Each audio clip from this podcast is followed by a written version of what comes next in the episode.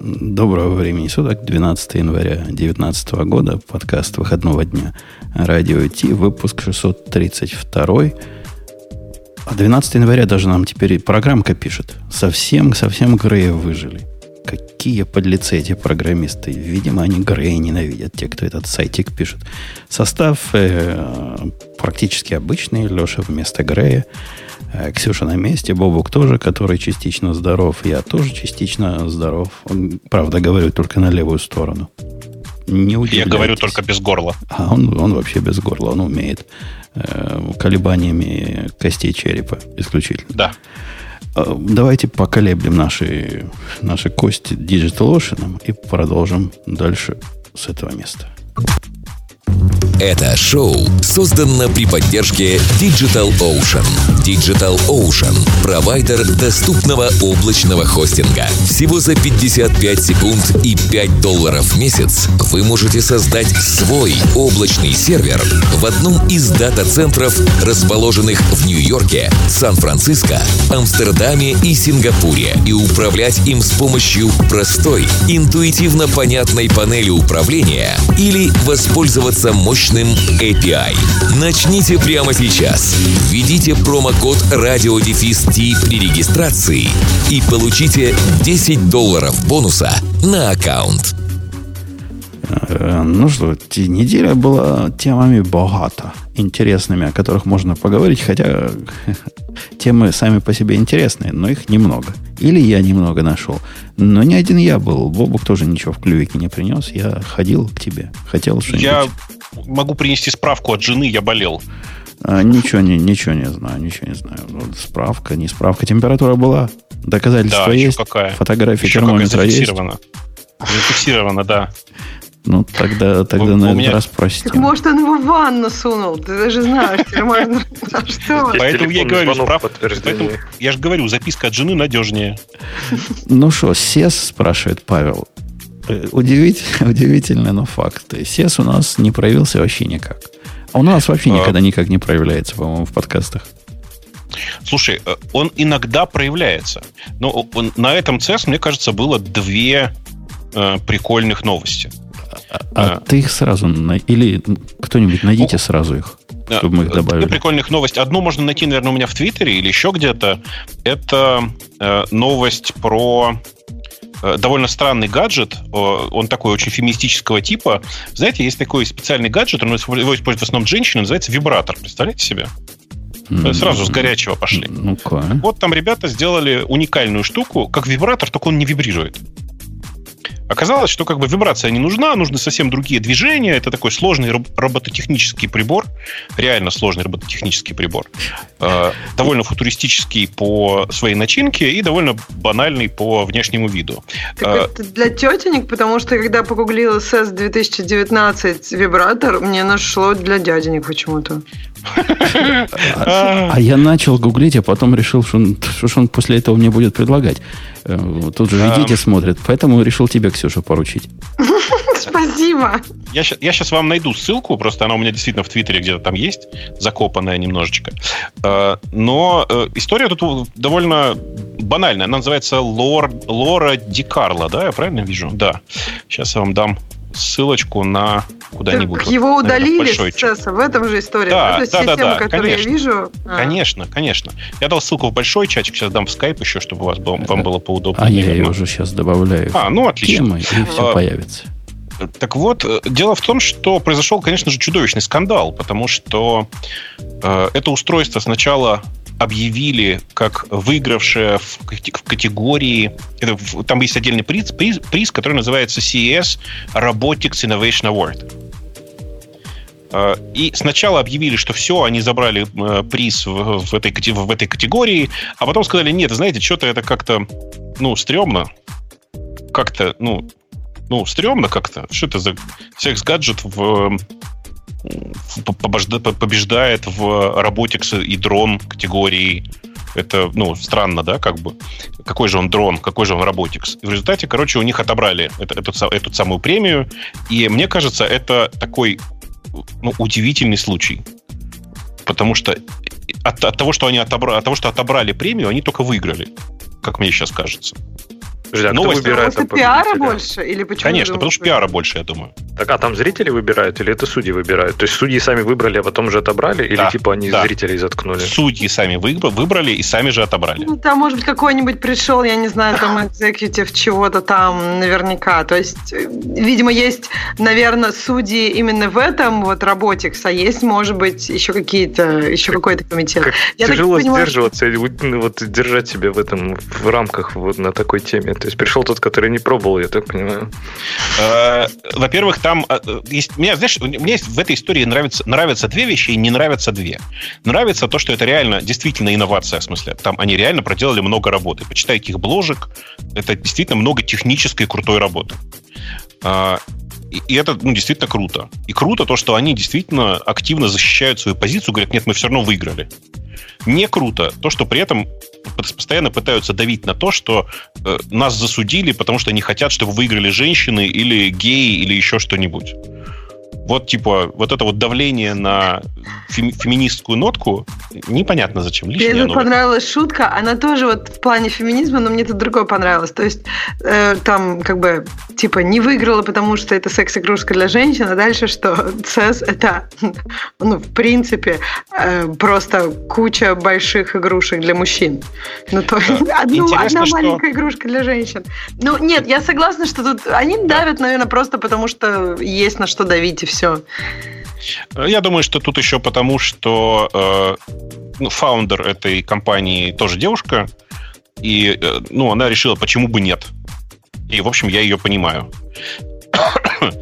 Эм, ну, ну вот, собственно, история довольно неприятная сама по себе. Э, еще и потому, что действительно на этом CES было куча всего, в том числе э, такие секс-роботы классические, знаете, как в кино, э, стояли практически на стендах у входа.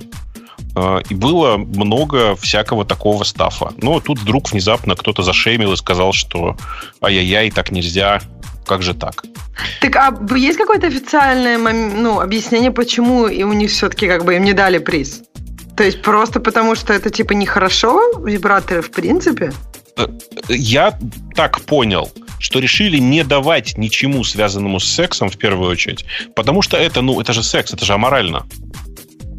Ну, то есть мужской игрушки тоже бы не дали, то есть вообще игрушки. Да, я думаю, что дело в этом. Но в данном конкретном случае, мне кажется, зря не дали. Потому что, ну, ну ерунда же какая-то, в смысле, ну, не, ну, э, мы же оцениваем в данном случае инновацию. А инновация реально крутая. Вместо того, чтобы вибрировать, ну, короче, вы почитайте вообще, что они сделали. Просто если вам будет потом интересно. В, в рамках нашего подкаста не хочется углубляться в анатомию, а, но там реально есть много интересных технических решений описанных ими. Я, конечно, к сожалению, не могу потрогать это устройство э, и тем более воспользоваться им, но нужно понимать, что они реально э, ну, просто пытаются изменить весь этот рынок. И это, мне кажется, довольно круто. А э. вторая история с CES, которая мне очень нравится, да. это то, что, ну, простите, это, это сейчас не, не попытка саморекламы, ничего такого вообще, э, но на самом деле, на этом цессе произошло два интересных события. Э, дополнительно, кроме этого, в смысле, связанных с селф-драйвингом. Оба вы, наверное, знаете. Э, одна история это про то, что там ездил наш self-driving, в смысле, что прям страшно горд, что э, команда, которую я когда-то собирал и которая сейчас выросла в совершенно другую, но супер крутую команду, привезла на CES и по, по Лас-Вегасу возила в автоматическом режиме на машине э, живых людей, и все это было классно. Это наша яндексовая команда была. Какие-то супер невероятно позитивные отзывы от американских блогеров по, по этому поводу. И хочется сразу сказать, что нет, имейте в виду, что американские блогеры, в общем, они не покупаются. Точнее, ну, может, покупаются, но никто у нас столько денег на это тратить не будет. Это минутка самой, как это, саморекламы. Любование. А, да, да. А интересная другая история. Э, она, ну, как бы немножко с продолжением. Эм, есть такая российская компания, называется Промобот. Они делают такие э, довольно простые такие, такие довольно простых роботов, которые ездят, э, разговаривают худо-бедно, ну, короче, занимаются промо, рекламой. Так вот, э, Daily Mail написал о э, произошедшем инциденте, где э, self-driving, демонстрирующийся self-driving э, Tesla сбил э, промо-бота. То есть как бы один робот напал и убил другого робота. Э, при этом, ну, что, что тут важно знать еще, что, кроме всего прочего, этот промобот — это российская компания, а Tesla, как вы понимаете, наоборот. И больше того, этот промобот настолько э, божественен, что есть видеоролик, где э, президент Российской Федерации, э, их величество, жмет руку промоботу. То есть вы понимаете, да, на каком уровне эта компания? Подожди, вот когда, вот когда, вот когда промобот будет жать руку, вот, а там так же. Да? Там, знаешь, там а, как бы они взаимно пожали друг другу руки. Короче, э, я считаю, что война началась. Несмотря на то, что все признаки того, что компания Промобот, конечно же, подстроила это, всю эту историю. То есть э, видео, естественно, нормального нет, но мне кажется очевидным, что ребята просто заставили своего бота выпрыгнуть перед этой несчастной Теслой. Но факт есть факт. Смотрите, война началась. Э, киборги начали воевать друг с другом. То так это же нам прям... только на руку. Слушай, Пока они там разбираются, мы можем прятаться по укрытиям. Ну, ты же не знаешь, чем это закончится. Вот у меня на кухне стоит чайник от, от KitchenAid, а, а э, холодильник от Samsung. Ты понимаешь, что если эм, как Я за чайник, если что. И вообще, мне кажется, Samsung просто без шансов. Там мне Я тоже так думаю. Габаритами Вы, вы понимаете, что этот американский Да не, ну KitchenAid, у них все грамотно сделано, а в Samsung конечно. холодильник захочешь что-то сделать, у него все нафиг сломается и вообще. Да, конечно, господи, да в крайнем случае он его просто зальет. Э, короче, э, я все к чему. Если наша кухонная техника начнет воевать друг с другом, мы знаем, с чего все началось. Понимаете? Войны иногда начинаются вот так. Главное, Какого-то несчастного принца убили, и все. А? Главное, чтобы не было симметричного ответа, ответа по этому по какому-нибудь целдрайвинг Яндексу. Нет, никак не связано вообще, но мне нравится ход твоих мыслей. Э, возвращаясь э, к темам нашего прошлого выпуска, задачка, которую я загадал, загадал нам всем, и которая, по-моему, даже Бобоку понравилась, про инвалидацию параллельных э, кук, да. кук да. она вызвала интересную реакцию. Просто пришли письма. Представляешь, Бобук, лично мне пришли письма, поэтому я подробности не буду, кто писал. Видимо, они не хотели, чтобы страна знала своих героев. А, однако получила разные э, любопытные варианты, ну, в том числе и публичные. Нам интересно их э, обсмотреть, потому что варианты, конечно, ну, разные. А разные. А, какие, а какие-нибудь толковые варианты есть? Ну, первый вариант, который меня, по-моему, первый пришел вариант, я даже не очень понял, в чем, собственно, вариант. Но, может, ты как умный догадаешься. Пишет мне, чувак говорит, ну, что ты, типа, что ты, что ты, что за проблема? Надо просто в куку добавить какую-нибудь метку, какое-нибудь время и какой-нибудь идентификатор. Э, я такой, «А, а, оп, и дал ему ссылку, что такое JWT. Ну, собственно, уже добавили в куку метку, идентификатор, время и все прочее. То есть этого варианта я не понял, как он чего-то решает. Поэтому мы его отбросим. Второй вариант подробный был с диаграммой, прямо такой, знаешь, нарисованной в видео, по-моему. Но суть предложения была в том, что, ну, там тоже так резко. Вот эти э, решатели на стороне клиента, они такие резкие. Говорит, мол, я не понимаю, я вообще поражен тем, что вы это считаете проблемой, потому что проблемы нет. А суть решения, предложенного э, сотрудником, э, коллегой, в том, чтобы не делать этого вообще всего на стороне сервера, а делать все это на стороне клиента. То есть пусть клиент этим занимается, пусть, у него, пусть это его будет головная боль, пусть он кеширует то, что ему надо кешировать, и понимает, когда ему надо обновить. Ну, в общем, проблема не моя, значит, и проблемы нет. Ну, то есть с моей стороны проблемы не будет. И типа предлагали вытащить отдельный API, чтобы чисто рефрешить этот токен или как? Да-да-да. Я, да. я в виде ответа сказал, что всего этого в общем делать не надо, если всего лишь дать API, который делает э, Live. Если заставить клиент дергать за Live API, то вот этой точки хватит для всего. Не надо все, всего остального накручивать. Состояние, понимать, какие, когда очередь обновлений. Ну, вы понимаете, да? Если был бы Live, ну, он бы этим и занимался. Ну, смотри, идея не такая безумная, как может показаться. То есть, что-то в, ней, да, в некоторых не, случаях не она хочется? вполне применима. О, да, нет. Такое ощущение, что тебе не хочется этот лайф. Почему? Мне, мне не хочется по массе причин. Это совершенно концептуально другое, ну, другая парадигма. В моей парадигме у клиента вообще нет никакой информации и никаких действий он не делает для того, чтобы ауф произвести. Для него это магия, которая делает сервер и которую контролирует сервер. И все поведение Там будут рефреши, не будут рефреши. Абсолютно фиолетово с точки зрения сервера. Это как бы решение, оторванное от клиента вообще, целиком и полностью. А тут его надо обратно клиенту прибивать. Мне эта идея не нравится.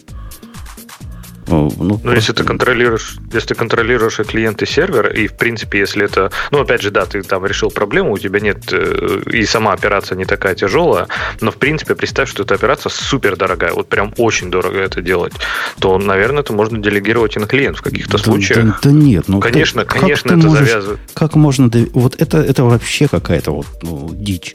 То есть доверять клиенту, который пишет JavaScript программисты, чтобы они правильно написали тяжелую операцию, да я лучше какой-то Redis поставлю и действительно буду не, не, не. помнить У них все. это не тяжелое будет. Для них это будет просто периодически дергать твой там Конечно. И, и вот они сделают, как, как мой китаец сделал.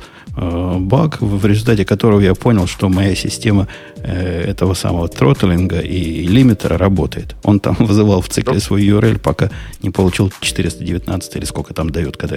Ну смотри, ты это делаешь, ты говоришь это при условии, что у тебя бэкэнд будет написан вот правильно, хорошо и идеально. То есть давай поставим в равные условия. Представь себе, что ты фронтенд разработчик, и ты пишешь фронтенд, и у тебя одинакового уровня и фронтенд, и бэкэнд. То есть там не будет таких глупых ошибок. Тогда, в принципе, можно подумать, да, что. Да, да, да нет такой ситуации. То есть потенциально такая ситуация, конечно, может быть, но практически я пишу библиотеку для, э, для уфа. И я хочу эту, я считаю, что я напишу ее хорошо, и я не хочу работоспособность этой библиотеки ставить в зависимость от того или иного поведения клиентов. Кроме того, это поведение ну, необходимо реализовать всеми клиентами. Представляешь, клиент, который занимается сервис-то-сервис. Какой, какого черта, какие рефреши, какие очереди. Ну, э, это вообще не для него. Зачем ему все это надо? В каждый клиент, в мобильный клиент, во все клиенты надо будет ну, впендюривать. И если это станет твоим API, ты скажешь, вы должны так делать. И если не будут так делать, ну, будут получать ошибки аутентификации. То есть это как раз ну, такой вот API. Не лучший, но вот такой. такой. То есть потому что составить клиентов можно это делать, если хочется. Ну да, мне кажется, это вопрос трейдофа. То есть если это твой API, ты не можешь сделать по-другому, ну вот он такой. Всем понятно, зачем эта ситуация возникла. То есть другое дело, что я так понимаю, что ты хочешь лучше, но лучше получается не очень надежно, да? Но мы сейчас обсуждаем как бы не, не вариант, который который человек предложил. Человек не предложил рефреш. Да я рефреш предложил в виде вот этот Keep Alive, как, э, как упрощенный вариант его решения. Он предложил полное состояние на стороне клиента. То есть клиенты удержат там очередь, какие должны будут заэкспариться, какие не будут экспариться. Э, там целое дело. При, при том, что сейчас вообще клиент даже не понимает, какой у него токен. Он даже прочитать его не может. Это сервер only cookie. В общем, там много чего может пойти не так, и сложное, сложное, неоправданно сложное решение. Был, был еще вариант, который прямо меня, он публичный, поэтому я даже смогу его зачитать. Предложение у Путуна сформулированы примерно на первом часу ввести рандом. На самом деле верхушка айсберга в области рандомизированных алгоритмов. То, что сразу приходит на ум, рандомизированная сортировка хора, система непересекающихся множеств, алгоритм определения совершенного паросочетания тата и рабина визарани. Короче, дальше он говорит, что все это понятно и известно тем, кто занимается спортивным программированием, и вот, вот, вот она несомненная польза спортивного программирования. Бобок, ты догадываешься, что я в ответ на такой комментарий спросил? Ну, ну кроме, я бы написал, кроме, дайте две. Кроме ват. Я написал, что вот, вот, вот ссылочка, вот, вот эта строчка кода. Я приветствую PR request с использованием любых из этих продвинутых методов, который улучшает это все. Все еще ждем. Не, ну я так понимаю, что слушатель-то имел в виду, что вообще вот этот, э, скажем так, идея с рандомизацией, это достаточно популярная техника, то есть это алгоритм просто как пример.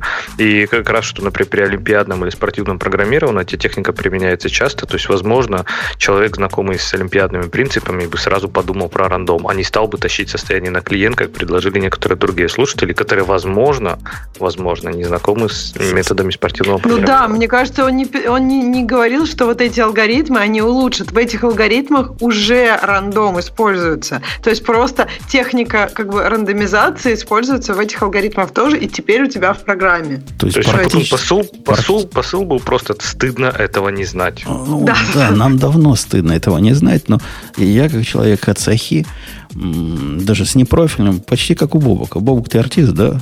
У тебя образование я... артистическое? Конечно, я и спародировать могу кого-нибудь. Во. И у меня тоже образование непрофильное, я процессор умею разводить. А, поэтому мы, мы вот так, мы, мы вот как умеем.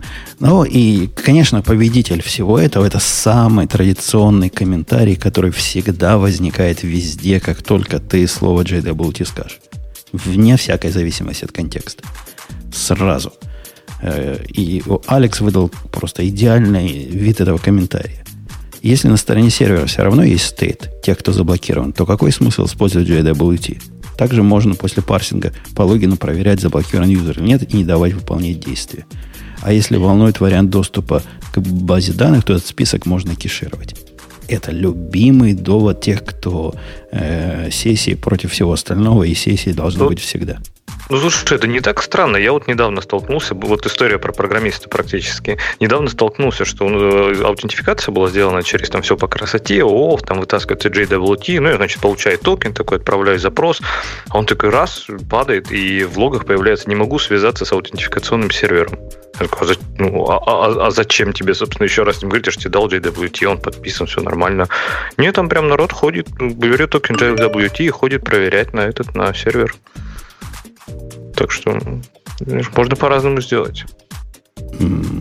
Пошел, пошел посмотреть комментарий, собственно говоря, про, про, в смысле, про рандом. А что тебя так возмутило? В смысле, а, мне кажется, воз... ты его неправильно, ну, его просто неправильно прочитал. Может, я его неправильно прочитал, но я ведь э, как бы задавал практический вопрос. Да, да. Я думал, это к нему ответ. Не-не, Алексей совершенно правильно тебе сейчас сказал, что на самом деле человек тебе просто перечислил сходу э, разные алгоритмы, классические, в общем, довольно алгоритмы, в которых используется рандомизация. Вот и все. Э, ну, я, правда, не очень понимаю, почему это матрица Тата. И, ну, понятно, про решение Робина Визерани э, я, наверное, что-то помню. Такое очень поверхностное. Я не помню там рандомизации вообще. Но это скорее, ну, скорее моя жопа. То есть я догадываюсь, что, наверное, там практике только рандомизированный алгоритм. А, с практической точки зрения, опять же, я с автором согласен, безусловно, есть плюсы в спортивном программировании. Другое дело, что подобные решения в продакшене, ну, это ну, не, не всегда хорошо. То, что Женя сейчас это сделал, это же тоже нужно понимать, что это сознательное... Это не решение, это сознательный уход от проблемы. Ну да, минимизация поверхности проблемы. Конечно, это не решение. Да. Это такая э, условно, э, эвенtuально консистентная типа решения типа проблемы. И она и проблемой большой, собственно, и не является в, в нашем конкретном случае, однако может теоретически являться. Короче, э, это, конечно, очень, очень прикольно. В смысле, комментарий-то по делу, но по факту, ребят, вы э, аккуратнее со спортивным программированием, потому что в данном конкретном случае оно не, не особенно полезно. Ой, э, как же я болею. Окей, в общем, мы обозрели. Вроде как других вариантов не было. Э, да, правильный вопрос задавал еще один из слушателей у нас в, в комментариях, что если обновление токенов не так уж обязательно, может его вообще не делать если не так важно, когда она может произойти. Ну, это не очень хорошая идея, потому что совсем не делать обновление токенов оставляет э, потенциальную проблему, а как же их хотя бы теоретически отозвать?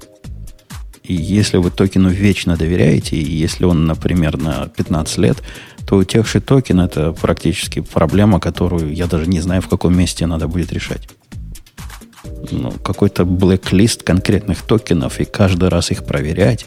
И это целое дело. И это может быть тоже дорогая, дорогой способ. Поэтому проще, проще все это на, на токеновский рефреш перенести. Э, давайте пойдем в темы в наши. Первая тема тут э, до того, как Бобук добавил своих эротических тем. Была, была, была тоже практически эротическая. Ну, не порнографическая, но эротическая. GitHub. GitHub под э, руководством Microsoft показывает, что мы все лохи и зря платили 7 долларов. А, ты, кстати, все отменили у себя платежи? Нет, я не отменил. Я уже не отменил. Я, мне нравится бейджик Pro. Я, я Pro или не Pro, в конце концов? А я даже не ради бэджика, просто я не понимаю, почему я буду не платить. Я продолжаю пользоваться этим сервисом. А давайте сначала про, про новость расскажем, что, собственно, произошло. Э, GitHub объявил о том, что теперь э, у вас нет ограничения на количество приватных репозиториев. Э, то есть вы можете заводить неограниченное количество приватных репозиториев любого размера до тех пор, пока в этих приватных репозиториях меньше трех как Кон- контрибьюторов. контрибьюторов. Контрибьюторов. Вот. То есть, ну, типа, это на самом деле решение практически для всех. Так нет, ну даже просто на всех. Да, у меня ни одного платного репозитория. Один есть, в котором 4 контрибьютора. Но, в принципе, половину можно разогнать. Но у нас же платный, по-моему, до 5, да, дают теперь? 7 долларов до 5 этих э, участников разрешается быть. А я даже не посмотрел на эти изменения. Они, по-моему, Unlimited же стали, нет? Там, типа, они сказали, что упростили Enterprise схему, и, по-моему, там Enterprise вообще, типа... А не, у меня не Enterprise, у меня Pro, вот который 7 долларов в месяц ну, который все платят, а. кому надо были приватные репозитории до этого, все платили. Э, это изменение выкатили уже или нет? Или это будет, или это уже есть? Кажется, что это вот вы, выкатили, выкатили уже. Выкатили, выкатили, да-да-да. Меня, меня интересовал все время вопрос э, такой... Слушайте, сейчас можно я сразу уточню, пока мы далеко от темы не ушли. Э, для тех, кто платит по 7 долларов, Unlimited Collaborators. Unlimited. А было когда-то 5. Я ведь помню, было 5. Это было очень давно. Ну, мы тоже давно, давно тут сидим. Э, меня возмущает вот что.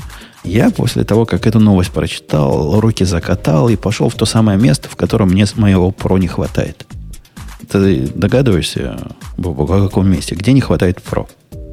Где? Нет, пока не понимаю. Ну, в том месте, когда ты пытаешься сделать э, типа группы, ну, типа э, организацию заводишь, угу. чтобы внутри этой организации были проекты. Ведь про не покрывает этого. Там нельзя делать приватный репозиторий тебе для этого надо переходить на 25-долларовый план. И Кажется, на 9-долларовый Тим. Нет? На, на 25. Он сразу, ну, вчера говорил, когда я пытался. 25 долларов говорит. Хочешь платить теперь? А, там вот как. Там 9 долларов за юзера, за человека, но не менее 25 в месяц. Во, во.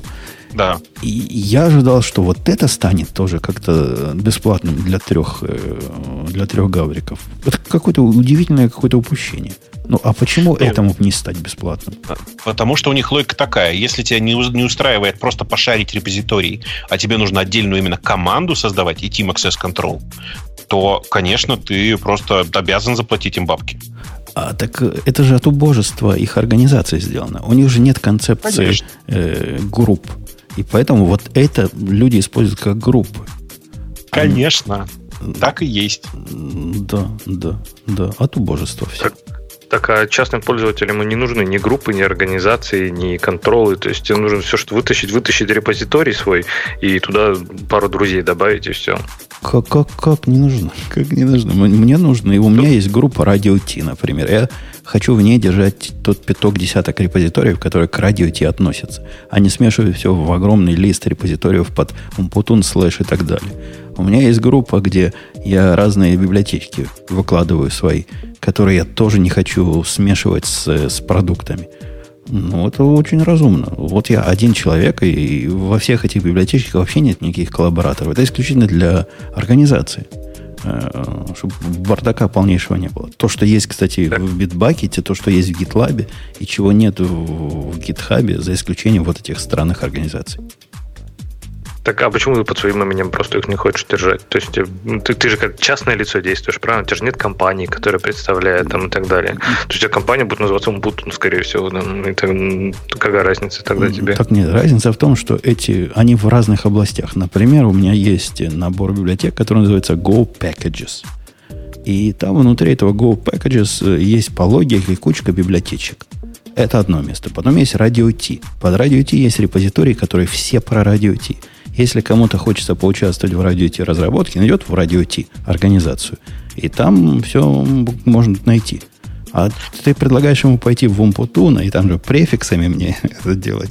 Радио T минус чего-то, радио T минус чего-то. Ну, это какой-то 16 век.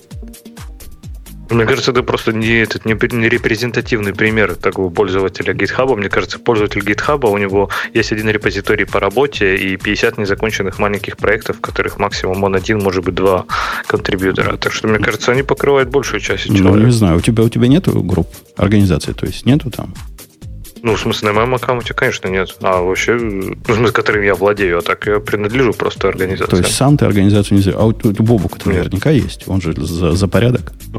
Ну, конечно, у меня есть организация, и э, тут же у Яндекса же вообще все плохо, потому что у нас, конечно, есть отдельно купленная организация на GitHub, э, у нас есть GitHub Enterprise, установленный внутри для продуктов, которые мы не хотим вытаскивать наружу. Но я надеюсь, что мы от него все-таки откажемся рано или поздно. что так жить нельзя. Да я не про те организации, дружи. Я про организации, которые а группа почему для тебе Бобука. не нравится? Я тебе про организации на GitHub говорю. А ты про так, что? А почему, Бобок, плохо, что у вас есть инхаус свой? Чем? Это очень дорого. Это, без, это безумно дорого. А, это сильно дороже, чем... А что не Это GitLab, 250 тогда? баксов на человека. А что не GitLab? Вот. Ну, нет, нет, GitLab не решает проблему. Смотрите, GitHub от GitLab отличается очень сильно. Это, э, ну, как и спрашивать, а зачем ты Фейсбуком пользуешься, если у тебя Твиттер есть? Примерно такое сравнение. В смысле, GitLab, если ты in-house поставишь, его докручивать надо сильно или да что? Да нет, ну это же просто другой, другой продукт. В смысле, он не содержит всех тех социальных функций, которые есть в GitHub. А, а вам а, социальные нужны для Конечно, а просто для хранения репозитория у нас вообще все свое. Ну, просто вы так завязаны на вот эту социальщину? Нет, это типа тех, кому нравится эта социальщина, им нужен GitHub. А, и мне кажется, что они все должны рано или поздно уехать, конечно, на публичный GitHub и не париться. Я все-таки когда-нибудь... Яндекс и все. А? Когда-нибудь хочу поговорить, какая социальщина в GitHub? Что там социального? Там ты, просто ты, Скажи, ты в GitHub каждый день ходишь? Конечно. Ну, вот ты в эти нотификации ходишь? Ну, периодически. И вот это вся... То есть нотификация — это социалка? Ну, я... тут ведь как так? Э, конечно, это ты знаешь, как это спросить, что в Фейсбуке социальность это вот эти нотификации, которые приходят. На самом деле это то, как тебя тегают везде, то, как, как работает система комитов, которая, тег, которая проставляет теги в репозитории, то, как организована система подписок на типа на, на другие репозитории или других людей. Когда ты видишь, ну, тебе не нравится, я понимаю. Не, ну смотри, ну такие штуки это умеет делать ну любой вообще, хоть даже твой чайник умный умеет это делать. И, ну, а уж тем более GitLab. И GitLab это GitLab умеет не делать. умеет это, это умеет. Нет. Ну тут что-то не нет, умеет. Нет, это, это, я, это совсем другой сервис. Я с GitLab специально боролся, чтобы всю эту социальщину отключить от нашего внутреннего GitLab по максимуму. Там, там, ты понимаешь, это правильно. Ее там надо отключать, потому что она сделана просто через жопу. Ну, просто чудовищно. Не, я просто... Я и в гитхабе не пользуюсь. То есть, ну, какая социальщина? Я вижу звездочки стоят, вижу какой-то инсайт, там люди откуда-то заходят. Для меня социальщина гитхаба примерно как для меня социальщина твиттера. То есть, ну, я, я свое пишу, кто хочет, заходит, смотрит, подписывается. Односторонний такой бродкаст. Ну, и все. И если считать социальщиной возможность принятия пиаров, ну, вот это круто, конечно.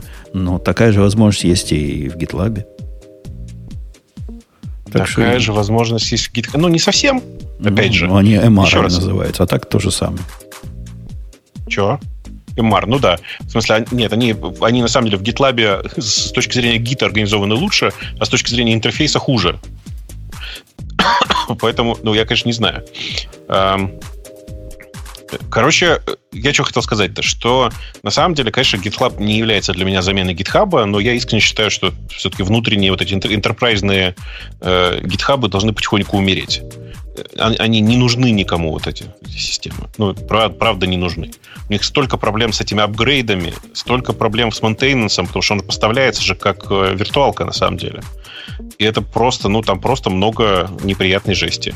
А, ты про интерпрайзное решение заговорил. Я вчера имел разговор, э, практически одна из подисторий про программиста. С программистом, который уехал в долину жить. И он уехал в долину жить, и, а так он у меня по контракту время от времени подрабатывал. Разные глупые задачи решал. Ну, такой. Такой чувак для глупых задач. Очень подходящий был. Э, и он пропал, потому что там жизнь новая. Он пошел в Facebook, Сюша. Facebook ему не понравился. Потому что ему в другой конторе перебили фейсбуковое предложение. При этом программист очень средний. Но сказать, что средний, это даже обидно для средних программистов.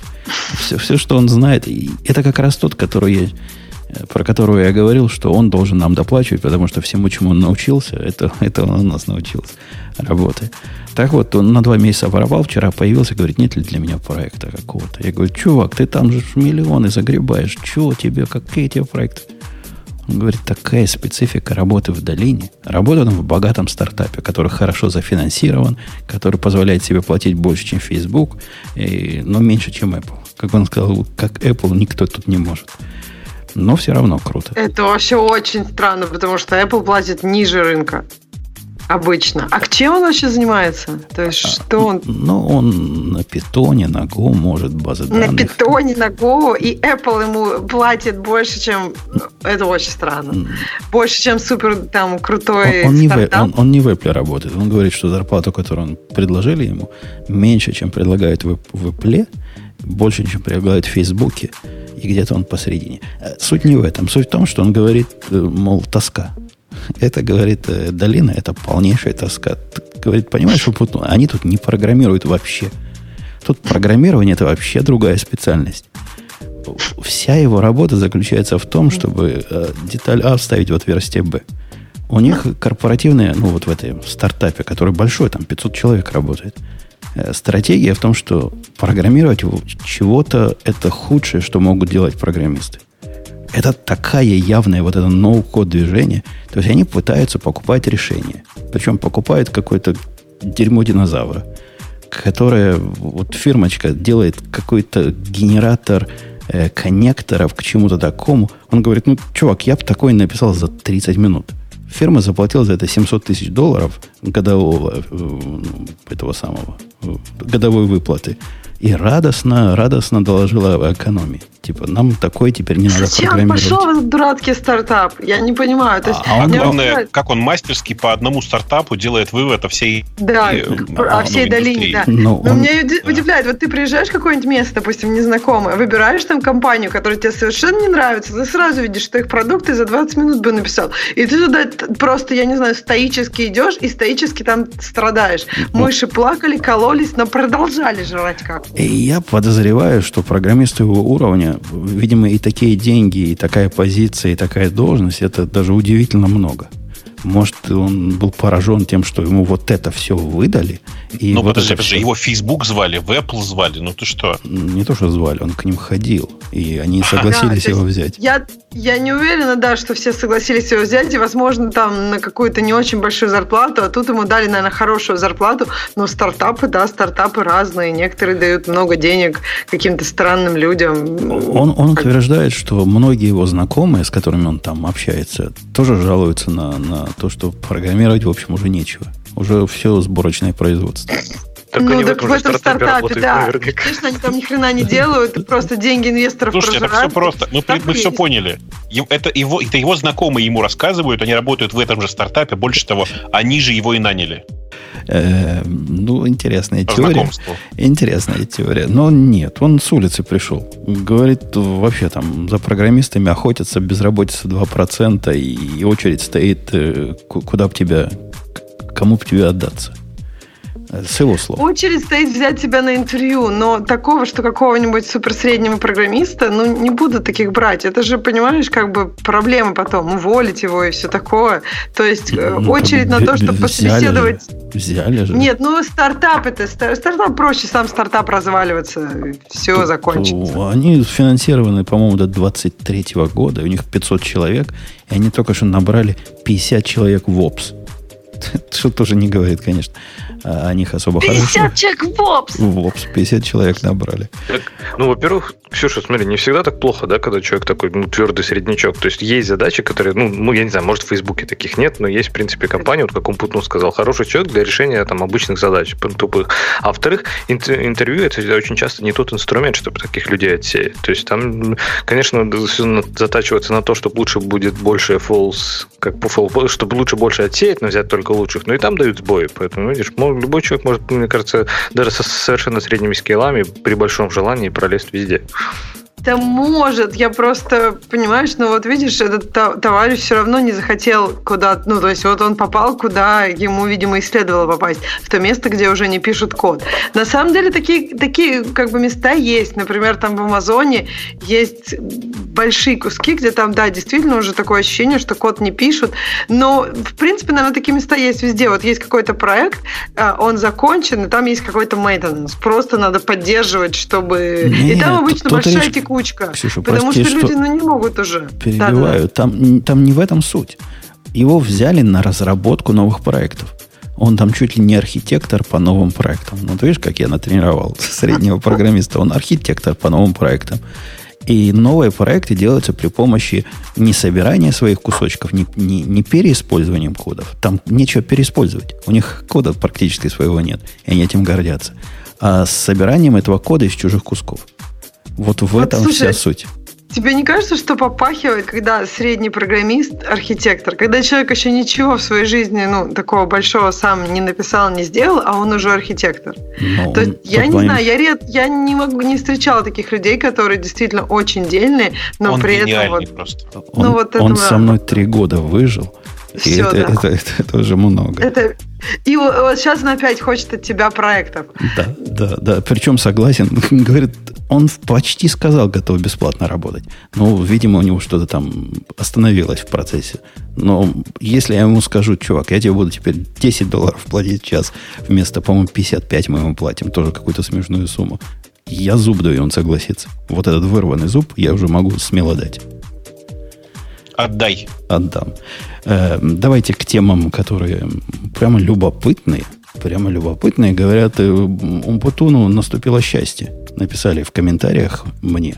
И я, честно говоря, про, про, про, профукал все полимеры. То есть, пока я не увидел в Твиттере этого сообщения, я не знал, что Amazon Document DB, э, который совместим с MongoDB, вышел, и это действительно вещь, и это действительно настоящее. А вот, а, Боб, тебе как да. директору Microsoft не было в этот момент обидно, когда особенно вышла статья, что Amazon показал там средний палец open source, что, дескать, выпустили облачную базу, совместимую с MongoDB API? Типа Не-не-не, ты не договариваешь. Ты не договорил две важные цифры. Какие две? 3.6. А, потому что да, для, для контекста. Вообще у Microsoft уже года, наверное, два как есть э, облачная база, распределенная, бла-бла-бла-бла-бла, вот эти все базворды, совместимая с MongoDB API. Но вот я не знал про версию. Которая, не, не, которая тоже называлась когда-то DocumentDB, я добавлю. Да. Теперь она Космос называется. А Желаю. раньше тоже документ назывался а, сделали, и, и вы кто-нибудь это щупал, потому что я занялся щупанием просто всерьез, как большой. Да я нет, я прям не пощупал пока. И я не понимаю, есть ли смысл. Ты, ты просто если ты пощупал, ты расскажи уже. А, вообще штука весьма любопытная. Она практически местами вызывает вау-эффект. Вот э, от меня, от меня такое про новые продукты не часто услышишь. А тут, с одной стороны, WTF, а с другой стороны, вау. Удивительная комбинация. Э, технологически оно с Mongo имеет мало чего общего. То есть никаких подозрений, что это Amazon украл Mongo и там у себя запускает, вообще близко нет, потому что оно работает совсем не так, как Mongo. Снаружи оно действительно API работает. Если ваш, ваши запросы не нуждаются в том, что больше 3.6, наверное, большинство таких. Во всяком случае, я свои ну, не успел адаптировать под продвинутые фичи, которые после 3.6 появились все работает из коробки. Просто сразу все работает. Совместимость с протоколом прелестная. С протоколом, а, а как сама база-то работает?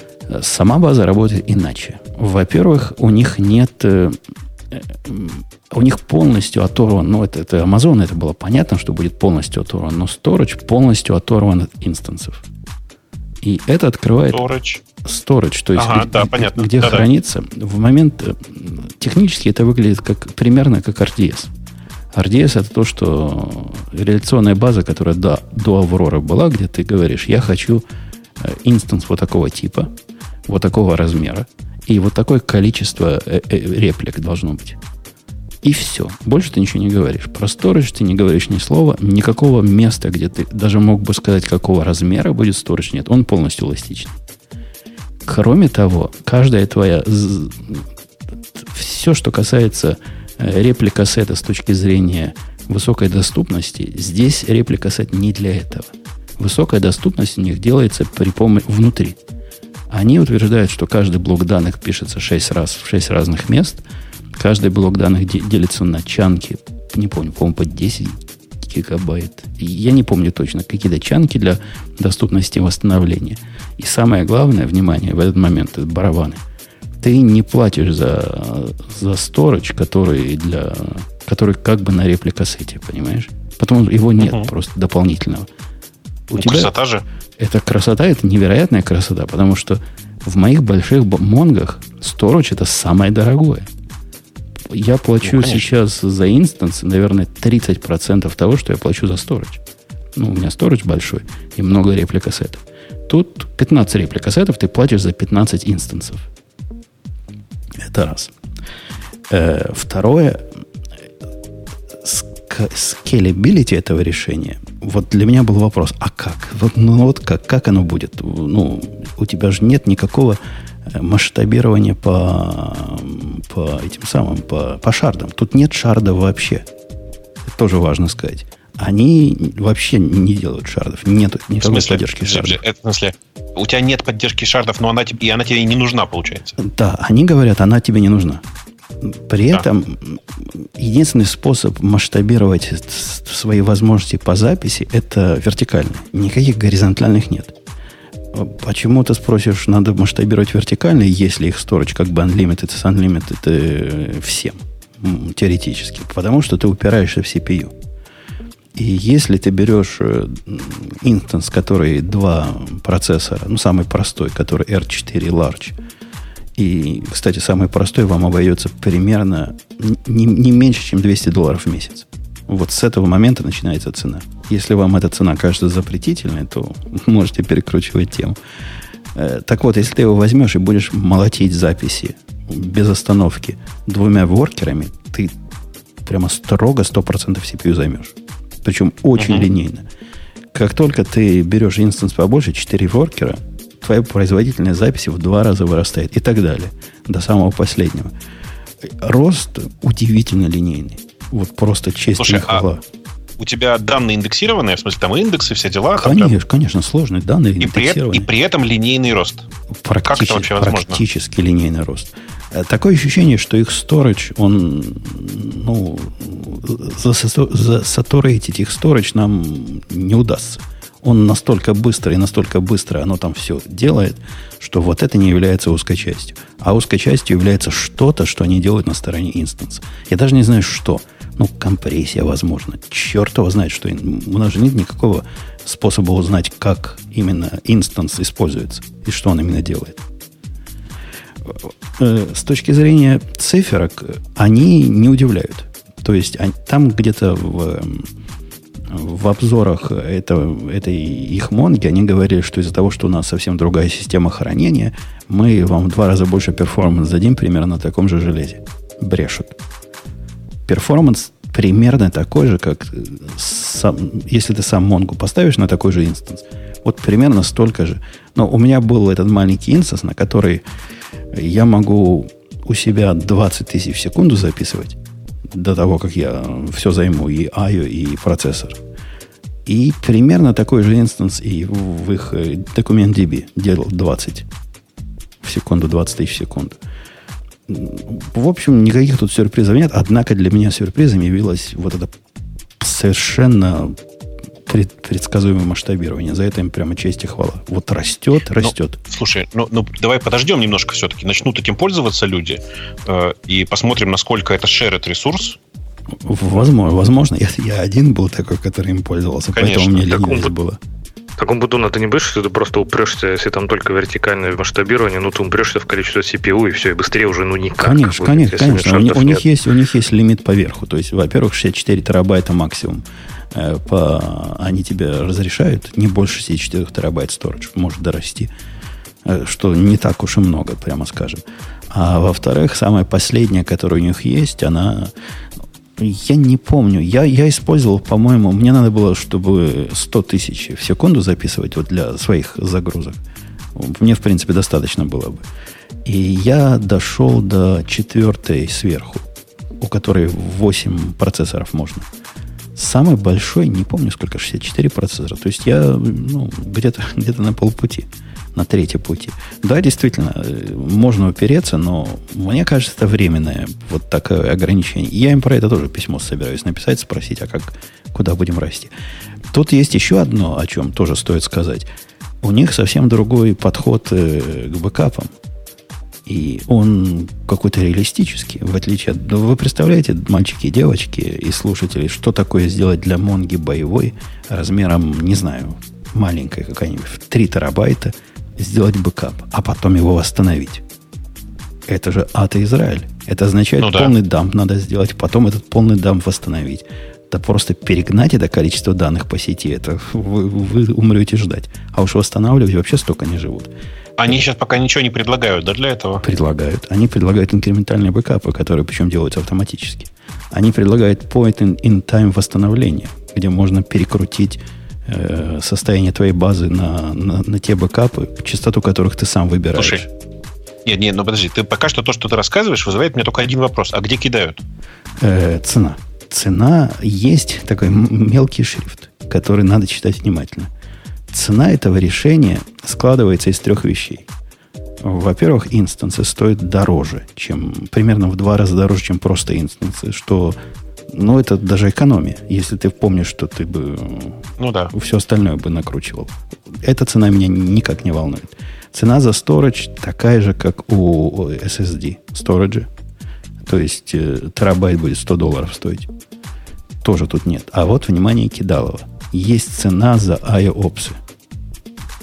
И эта цена для некоторых вариантов вообще запретительная. Для моего варианта, когда мне нужно э, записать в базу ночью, не знаю, там 2 миллиарда записей, это будет так дорого стоить, это будет вообще дорого, ну очень дорого, что это явно не мой случай. Вот это я туда не могу перенести. И я не помню, сколько стоит точно, по-моему, 2, 20 центов за... Или 2 цента. Посмотрите там про цену. И там тоже трудно понять, что именно они IOPS этим считают. То есть операция записи. Поскольку то, что записано у них, они говорят, каждая операция записи в 4 килобайта, это одна как-то операция, которая считается. И типа мы, если вы конкурент напишете, мы можем посчитать, чтобы вам сэкономить. Если два куска по два придет сразу, мы посчитаем как один. Однако их мониторинг показывает, что мне они насчитали каждую запись как отдельную, хотя я писал в бэтче. И каждая запись была по 250 байт. В общем, там есть чего поспрашивать. И вот, этот, вот, этот, э, вот эта часть с оплатой по запросам, она, она, конечно, может быть большой подставой. Надо внимательно разбираться. Все остальное, все остальное прелестно. Так а за обычный SSD ты что же за IOPS платишь? Или просто там сильно дешевле все это выходит? Э, это ты ну, платишь, который у тебя ты, в, ты платишь, кластере Mongo. Нет, ты платишь за IOPS только если он, э, как это называется у них, ну, с гарантированными IOPS. А, окей. Okay, okay. А, а так большой SSD получает все эти IOPS как бы, ну, как часть пакета. Автоматом. Да. А, кстати, по поводу бэкапов еще добавить. Э, в Atlas же, по-моему, они тоже сделали инкрементальные point-in-time бэкапы, Ой, в которые об облачная монговская, вот это вот Atlas Solution. Я, я не знал, что такое есть. И я звал человека в чатике, выкрикивал, приходи из Атласа, скажи свое слово. Он, никто не отозвался. Я под э, полнейшим впечатлением. Потому что это ведь не, не организационное изменение, это вообще концептуальное изменение. То есть... Это для тебя концептуальное изменение, потому что ты э, используешь очень особым образом Монгу. Нет, для, я считаю, это концептуальное изменение для всех. То есть, если у вас нет вопроса, что 200 долларов в месяц за Монгу это дорого, ну, если у вас масштабы не такие, когда, если это не, не коленочный проект, и не что-то такое совсем уж личное, где действительно 200 долларов, ну что за бред, я за 5 долларов подниму, Digital Ocean свою Монгу поставлю, еще 5 долларов будет э, реплика сет, и где-нибудь запущу арбитра там на каком-нибудь готовом. И вот я за 10 долларов получил то, что вы тут мне впендюриваете за 200. А, однако Слушай, не ну, для таких применений. Оно же открывает совсем новые, новые, так сказать, горизонты. То есть э, ты строишь базы на лету, каждому сервису ты можешь конкретно поднимать отдельную базу, каждому микросервису. Все это как-то делается само. Все это головной боли не требует никакой. Ты представляешь, какая, какая красота и шик? Ну, с одной стороны, ты, конечно, прав. Э, с другой стороны, меня это сильно пугает, потому что это еще больше вендор-лог. Э, меня это отдельно пугает, э, потому что ну, у меня большой вопрос, насколько они будут по фичам соответствовать дальнейшему, важно тут вот сказать, дальнейшему развитию Монги. Потому что, типа, меня бы не пугал этот вендор-лог, если бы я знал, что я в любой момент, если что, могу на Монге все то же самое развернуть. Ты понимаешь, да? А что Но тебе сейчас ведь... мешает развернуть на Монге? Сейчас? Это, это прозрачный переход. Я вот что. Переход, да, но в одну сторону. Нет, почему в одну сторону? Сейчас поясню, почему считаю, что в одну сторону. Я прямо уверен, что пройдет год, и то, что то, и Mongo, и DocumentDB в, в своей работе начнут сильно отличаться. что Mongo постоянно развивается, а у Амазона задача другая – обеспечить стабильность. Ну, твое предположение какое-то слишком пессимистическое. С MySQL и с Postgres такого не случилось. Они в RDS уже сто лет в обед. И нормально. Ну, так, это, так там, же реальные, там же реальные MySQL и Postgres Конечно. бегут в каком-то виде. Разница То есть они же в том, подождите, подождите, а Аврора? Ну, Аврора? Аврора, я уверен, что тоже собирается из кодовой базы кого-то. Аврора собирается из... Там даже никаких сомнений нет. Они напрямую прямую признают, что они используют open-source э, решение. То есть типа, MySQL и Postgre. Не-не-не, подождите, а, подождите. Что-то вы несете. И, они могут использовать, конечно... это инстансы. Просто прямо инстансы конкретно. RDS это просто SQL. инстансы. Аврора это да. такой же а... storage, я подозреваю, как и для Монги. Просто с другими API внаружи. Да нет, вроде. Я так нет. подозреваю. Во всяком случае, я думаю, так, что так, нет. так говорит мудрость интернета на Hacker News. Ну, э, короче, я Hacker, Hacker News я в этом смысле не, не очень верю. Спрошу у людей, которые непосредственно этим занимались, э, потому что мне прямо интересно, как это, как это в этом месте все устроено. Но мне показалось, что они там совершенно спокойно используют энджайны от э, самих баз данных, написав просто другой э, не, даже не engine, в смысле, используют э, там синтаксис запросов, query builder, все вот это вот хозяйство, используют, построив только свой собственный engine под низом. Э, ну, который работает с их, базы, с их э, хранилищем. И в этом смысле, конечно, они используют напрямую Postgre и напрямую MySQL. В случае же с Mongo, во-первых, лицензия не позволяет использовать Mongo таким образом. Во-вторых, мы же прочитали, по-моему, все э, рассказ, э, текст Амазона, в котором прямую текст, что там не используется код э, MongoDB. Они, они так кивоком говорят. Мы используем Apache лицензи, лицензированный протокол Mongo 3.6. Да. И, типа мы в своем праве. По этому поводу ну, если все про технические детали у вас нет никаких вопросов, есть спорные... Ну, я же говорю, у меня вопрос только один, где кидают, потому что когда ты сказал про 200 баксов заградительная цена, во-первых, для любой компании это не заградительная цена, а во-вторых, я уверен, что это временная цена, что пройдет немножко времени, и они сделают типа э, минимальный инстанс там за 50 баксов, знаешь. Но это все равно будет. Ну, Нет. вот он, как ты сказал, что она меняет полностью режим использования, но ты же не будешь по 200 баксов на каждый микросервис выделять, чтобы у тебя стоял там MX4 какой-нибудь large, и чтобы он там писал у тебя 10 запросов в Монгу в крошечную. То есть все упирается в этот инстанс, и он наглухо убивает вот эту идею быстрого создания маленьких баз для микросервисов. Ну, совсем маленьких. Ну, ты прав, на уровне микро не пойдет. Однако уровень э, вот этого разделения теперь может быть несравненно более высокий. То есть я могу в рамках какой-то там своей системы, которая сейчас использует одну общую Монгу, потому что я же не, не, не герой, чтобы тут 20 разных поддерживать. Я могу разделить на, не знаю, на 8 разных Монг, каждая из которых будет экономически э, обоснованно платить 200 долларов, и каждая будет покрывать смежные области. Не одну, как хотелось бы, конечно, да и в идеале, а смежные области. При условии, что тебе нужна Mongo, правильно? Потому что с DocDB ты можешь получить это гораздо дешевле, и вот там реально ты можешь просто накидать триллион этих инстансов, но вообще на каждый чих этих. И если это действительно микросервис, может даже и документ, не документ DB, подожди, DynamoDB, и может быть ее даже хватит? Ну, может быть, но мои use cases как-то плохо ложились в Динамо до этого момента. Да и, и с Динамо там тоже с ценой, и с запросами тоже не все, не все так прямо и просто. Я, я посмотрел, сколько стоит э, за, за запросы, вот это самое главное, WTF. Э, IO 20 центов за миллион э, запросов стоит. Это прямо дофига. В тяжелых случаях это дофига. Ну и представьте, если, если мне надо сделать этих э, миллион запросов, а мне надо сделать, не знаю, 8 миллиардов запросов. Вот умножьте, сколько получится. Ну, IOU документ DB, ты сказал, стоит конские деньги. Да, да, да, да, да, да, да. А, ну, а цена очень, кстати, похожа. Это вызывает подозрение у мудрости интернета, что в одно и то же место стучимся. А, в эту же сторону TechCrunch разразился статьей о том, что AWS показала э, средний палец всей open source индустрии – не, не безинтересное, конечно, наблюдение, но мне кажется, сильный перегиб. И про палец, и про средний, и про open source. А почему? Ну, то есть а, они явно же могли бы сделать все это честно, залицензировать MongoDB и как-то помочь open source в этом смысле, а они просто сами что-то свое сделали на коленке и отнимают кастомеров. А, погодите, залицензировать честно, это, конечно, интересный вопрос. То есть ты хотела бы, чтобы было честно, а в твоем понимании честно, это чтобы я платил за каждый реплика сет по 5000 долларов лицензионных. Э, ну, кто-то же их платить должен, но не Amazon же их будет платить. Вот такая цена enterprise решения от Монги. Ты хочешь, чтобы я этим занимался, чтобы я это платил. А если я хочу premium support, который, кстати, теперь с саппорта я могу получить бабук для, для вот этой балалайки – вот как часть моего плана саппорта Амазона, они теперь поддерживают мою DocumentDB. Попробуй ну, такое, нет, такое получить за разумные деньги от Монги. Нет, не получишь. То есть ты, Ксюша, предлагаешь по-честному это, чтобы я платил вот эти деньжища Монги. Ну, вообще, это не я, TechCrunch, автор этой статьи. Я так понимаю, хотел бы, чтобы Amazon... Я так понимаю, что автор этой статьи хотел бы, чтобы Amazon это платил, тем самым поддерживая open source.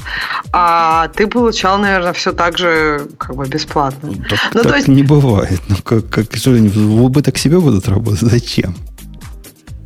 То есть они будут ну, покупать нет, за ну, рубль, подожди, а продавать а думаешь, за копейку? Amazon не мог бы какой-то дел с MongoDB сделать, если бы захотел? Я думаю, мог бы. Я думаю, это не было бы так же, что вот за те 5000 долларов за каждый, кому они в итоге продают.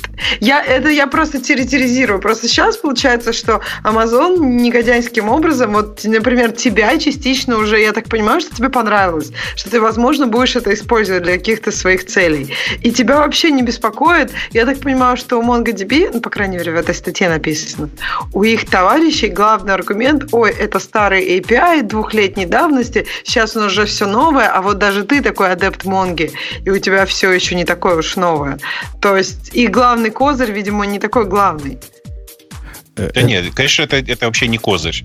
Эм, по большому счету, здесь самая большая проблема здесь в том, что э, Amazon заскочил на волну популярности Монго, а Монго с этого ничего. В этом все возмущение-то.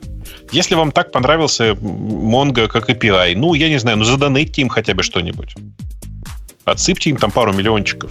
Мне кажется, они бы только довольны были. Ну, смотри, они же сами залицензировали API под Apache Open Source Lag лицензии. Знаешь, почему они на 3.6 на 3 API?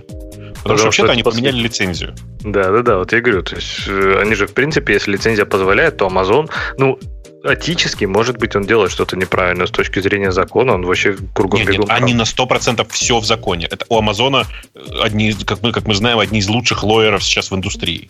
Никаких проблем. И Прям я, вообще. я даже и этической проблемы не вижу. Это какая-то да этическая нет. проблема уровня Oracle против Гугла.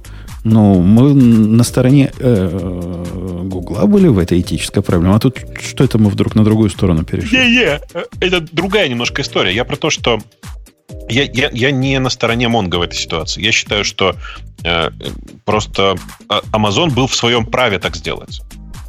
То есть не надо удивляться, что Amazon так сделал. Другое дело, что для того, чтобы не было таких статей, а, э, все, что нужно было сделать Амазону, это сказать, да мы будем поддерживать Mongo, вот мы тут какие-нибудь патчики, которые мы нашли для э, чего-нибудь там вам предложим, для MongoDB open source и всякое такое. Мое подозрение, они настолько не Mongo, что им нечего Mongo и предлагать. Вот, ну, я ты, так понимаю. Ты как бы прав. Как бы прав. Ну, нужно, это же очень просто делать. Ты нанимаешь одного разработчика, который что-нибудь делает для, для Монго. Ну да, или стать какими-нибудь золотыми спонсорами. Я согласен, вот. это, было бы, это было бы копейки для Амазона. И, и... Именно так, понимаешь? То есть это были бы просто сущие копейки, это бы сильно лучше воспринимала, ну, если компания сильно лучше бы воспринималась, она по-человечески бы воспринималась после этого. А тут выглядит, ну, типичные бизнес-разборки, даже лезть особо не хочется. Понятно, что оно ну, типа, понятно, что оно по закону. Понятно, что оно как бы и по понятиям, в смысле по человеческим, тоже нормальное. Но какой-то осадочек все равно неприятный остался. Такое ощущение, как будто, вы знаешь, ну, обидели мышку, нагадили в норку. Вот примерно оно. А, Ксюша, так. отвечая на твое замечание, что они вот меня перетянули. Нет, меня конкретно они не перетянули, потому что я и до этого не был enterprise пользователем Монги. То есть я для них не потерянный клиент. Однако, глядя на Hacker News, люди переходят с Атласа. Атлас это как раз вот то самое, откуда можно перетягивать. И переходят они не потому, что дешевле стало, или как-то они привычны к Амазону. Они наоборот говорят, стало дороже. Стало дороже. Однако э, конкретно люди жалуются на то, что все, э, что обещано Атласом, много из того, что обещано Атласом, а именно ты запустил где-то в облаке, у тебя нет головной боли, на практике не так. Они хотят именно так, чтобы вот нажал кнопочку, получил результат – и не, не все там с атласом гладко. Есть у них причины перехода. То есть тут не только заслуга, заслуга Амазона, тут и вина Монги. Если они не могут держать своим сервисом, который несколько дешевле, на современном всем бежит, та настоящая самая правильная Монго, ну почему люди уйдут на Амазон? Почему? Ну, справедливости ради, это друг, немножко другой бизнес, правильно? То есть они занимаются облаком, потому что им надо как-то деньги с этого получать. А так они компания, которая разрабатывает базу данных. Они умеют делать базу данных. А делать облачный сервис это все-таки другая совершенно задача, которую Amazon, естественно, сделает лучше. Ну... Нет, ну по идее Amazon тут тоже написал базу данных. Они же не взяли Mongo, они просто взяли API. То есть они, да, на хайпе Монги немножко поднялись, но они же, по идее, могли бы так плохо написать, что это было бы настолько хуже Монги, что никто бы никуда не пошел. Я думаю, тут обе компании как бы на, на чужом поле играли. Другое дело, что да, если Mongo не может построить свое клаудное решение, у них было много лет, чтобы сделать это правильно пока Amazon туда не приходил. Конечно, мой опыт э, анекдотический, но вы помните мои WTF, когда я пытался действительно Atlas использовать для чего-то реального, и где Слушай, ну, мне живые люди помогали. Тех у меня с тех пор такой, такой же крайне негативный опыт использования Атласа. То есть я, в общем, поэтому, наверное, и не возмущаюсь так сильно, потому что это, знаете, классическое спортивное правило, вот как в футболе. Не забиваешь ты, забивают тебе. Вот здесь такая же история. Совершенно очевидно, что это э, ну, не только, э, как бы это сказать, подкол со стороны Амазона, но еще и личный проигрыш со стороны Атласа.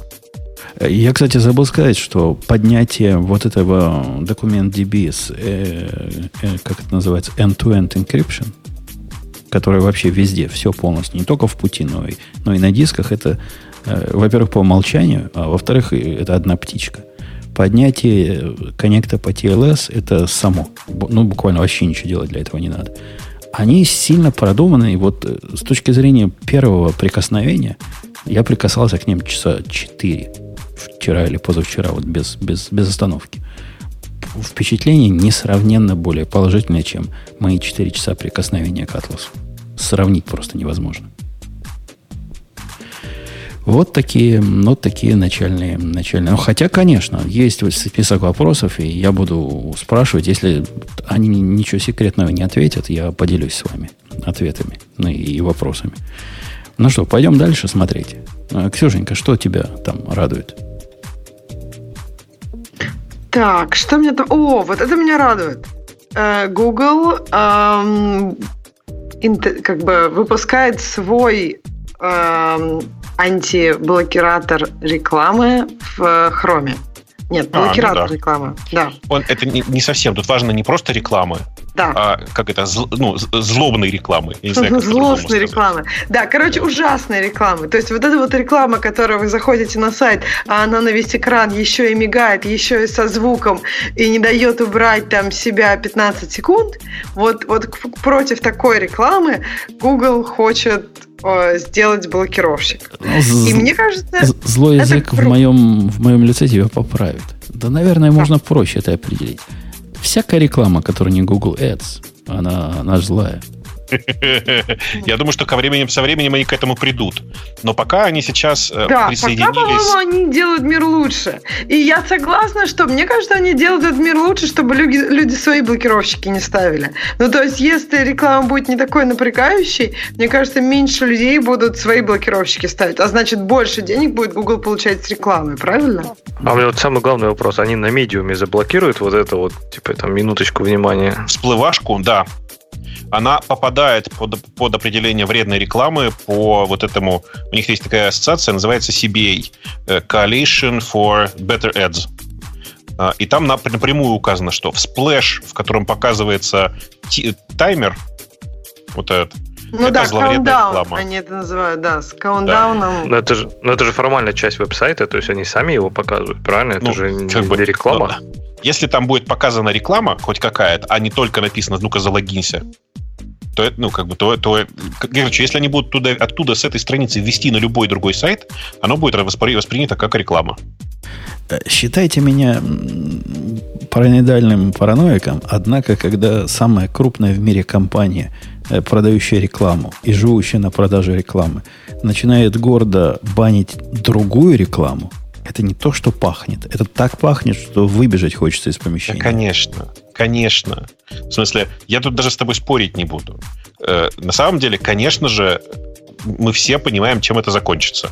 В Хроме будет показываться только реклама из э, Google, это самое, из AdWords. И все. Э, да. И я бы, я бы, я читал радостные, вот, э, радостное принятие общественности. И на Reddit, по-моему, я читал, там где-то половина радуются, говорят, вот, наконец, наконец-то кто-то за это взялся. Кто-то, да, но как-то не те. А кто бы ты хотел, чтобы взялся? Нет, я согласна. То есть, как бы, outcome вот этого, вот этого действия, вот просто первый, не, не то, что потом будет, или вот просто первый, мне кажется, хороший. Мне не нравятся каунтдауны и прочая хрень, я не пользуюсь адблоками, и меня это действительно коснется. Но я согласна, что есть опасность, что это все пойдет дальше. И просто так бы Google никогда это делать не стал бы. Вот. А кто бы за это взялся? Вот как ну, ты считаешь? За это взялся бы вот в идеальном мире э, независимые производители браузеров. Сколько у нас есть? Два независимых. Ноль. Д- Ноль, я бы тоже сказала, что У нет на- У нас есть. Safari, у нас есть э, Firefox.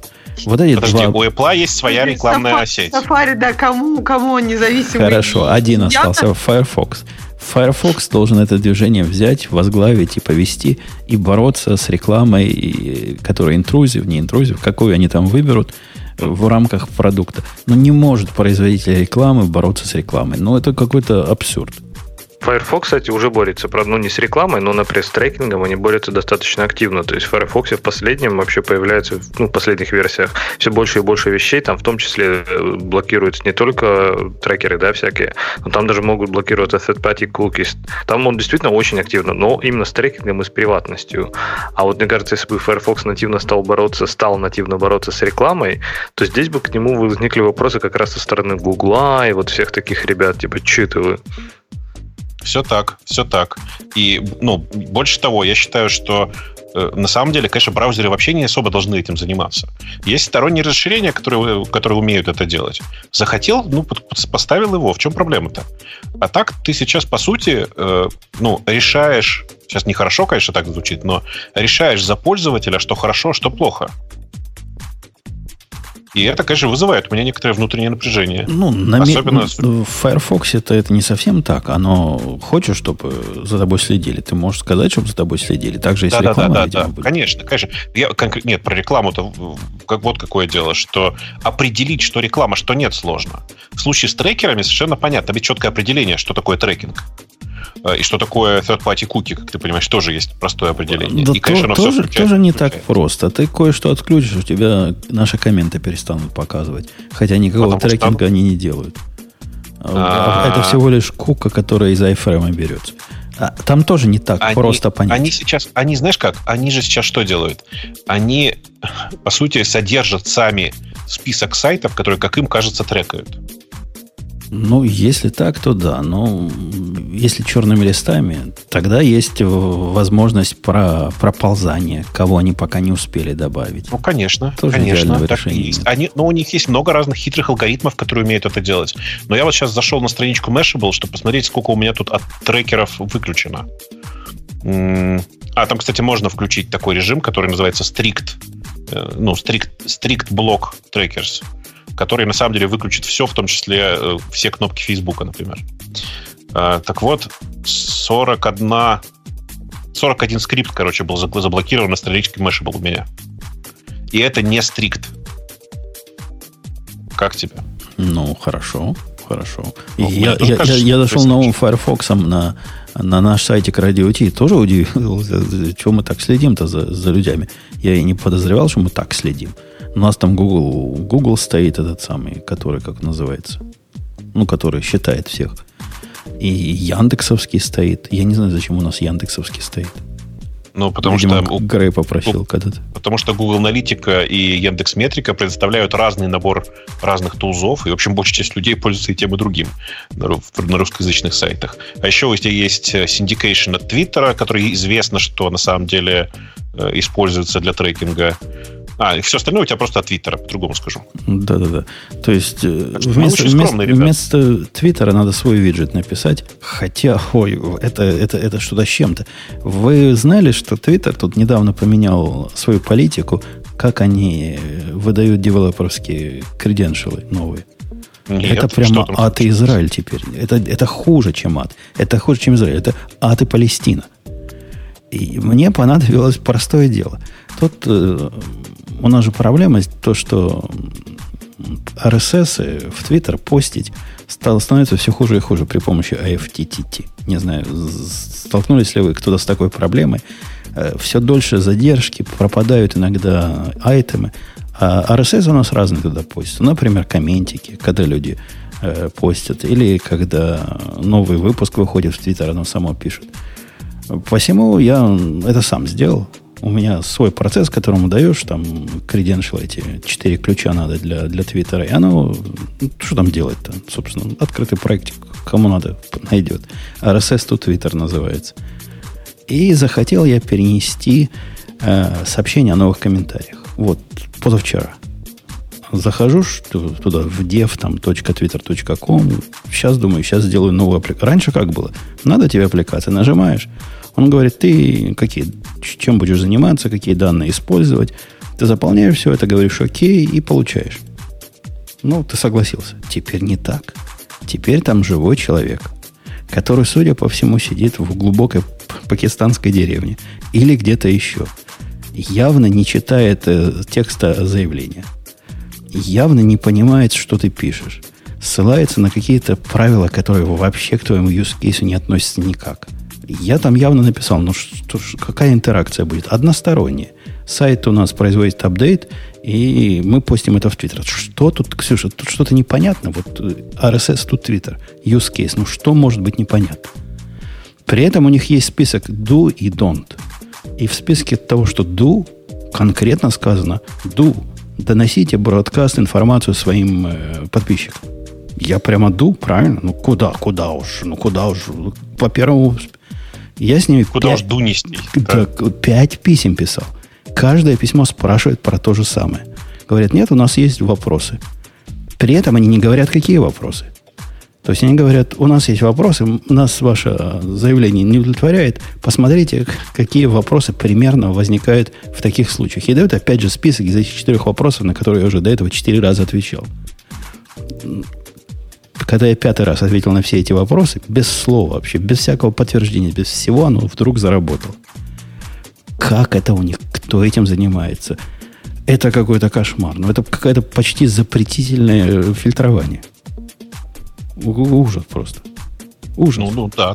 Я, так я, и есть. Я думал, у Запретительное фи... фильтрование. Хорошая формулировка. Я думал, у Фейсбука с этим плохо.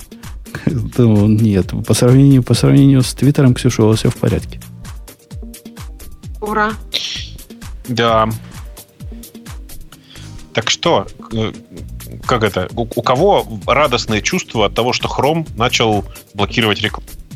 Ну, в смысле, у, у кого-нибудь, кроме Mashable, есть по этому поводу радостные ощущения? Так вот, у меня радостное ощущение, пока вы мне не, все не испортили и сказали, что в итоге будет одна гугловая реклама. Ну, то есть, как бы, я Подожди, не знаю... Фейсбуковая реклама тоже останется. Я понимаю, что ее очень трудно выкорчевывать. Да нет, Facebook просто замучается с юристами разбираться в фейсбуковыми. А, Google замучается с фейсбуковскими Ну, конечно. Ну, ты же Ну, понимаешь, вообще, я что- не знаю, что дальше будет, но еще, мне кажется, технически ее посложнее выкорчевывать, как бан... чем баннеры, которые с каунтдауном влезают, понимаешь? Знаешь, я, я тебя расстрою, но у меня в Firefox стоит экстеншн, который убирает конкретно посты в Фейсбуке Вообще прям с, всю, с всю, тегом, с всю. тегом реклама. Нам Понимаешь, да, о чем я? нам Не, я понимаю, конечно, можно Да-да. так-то. Нет, но вот это уже совсем, наверное, действительно, тут с юристами замучаешься разбираться. Ну, конечно, но это поэтому я и говорю, что это экстеншн отдельный. Нам Ну да, слушатель есть в чатике просто. опубликовал список того, что с его точки зрения является трекерами на нашем сайте. Это просто прекрасный пример был, как автоматическое определение не работает.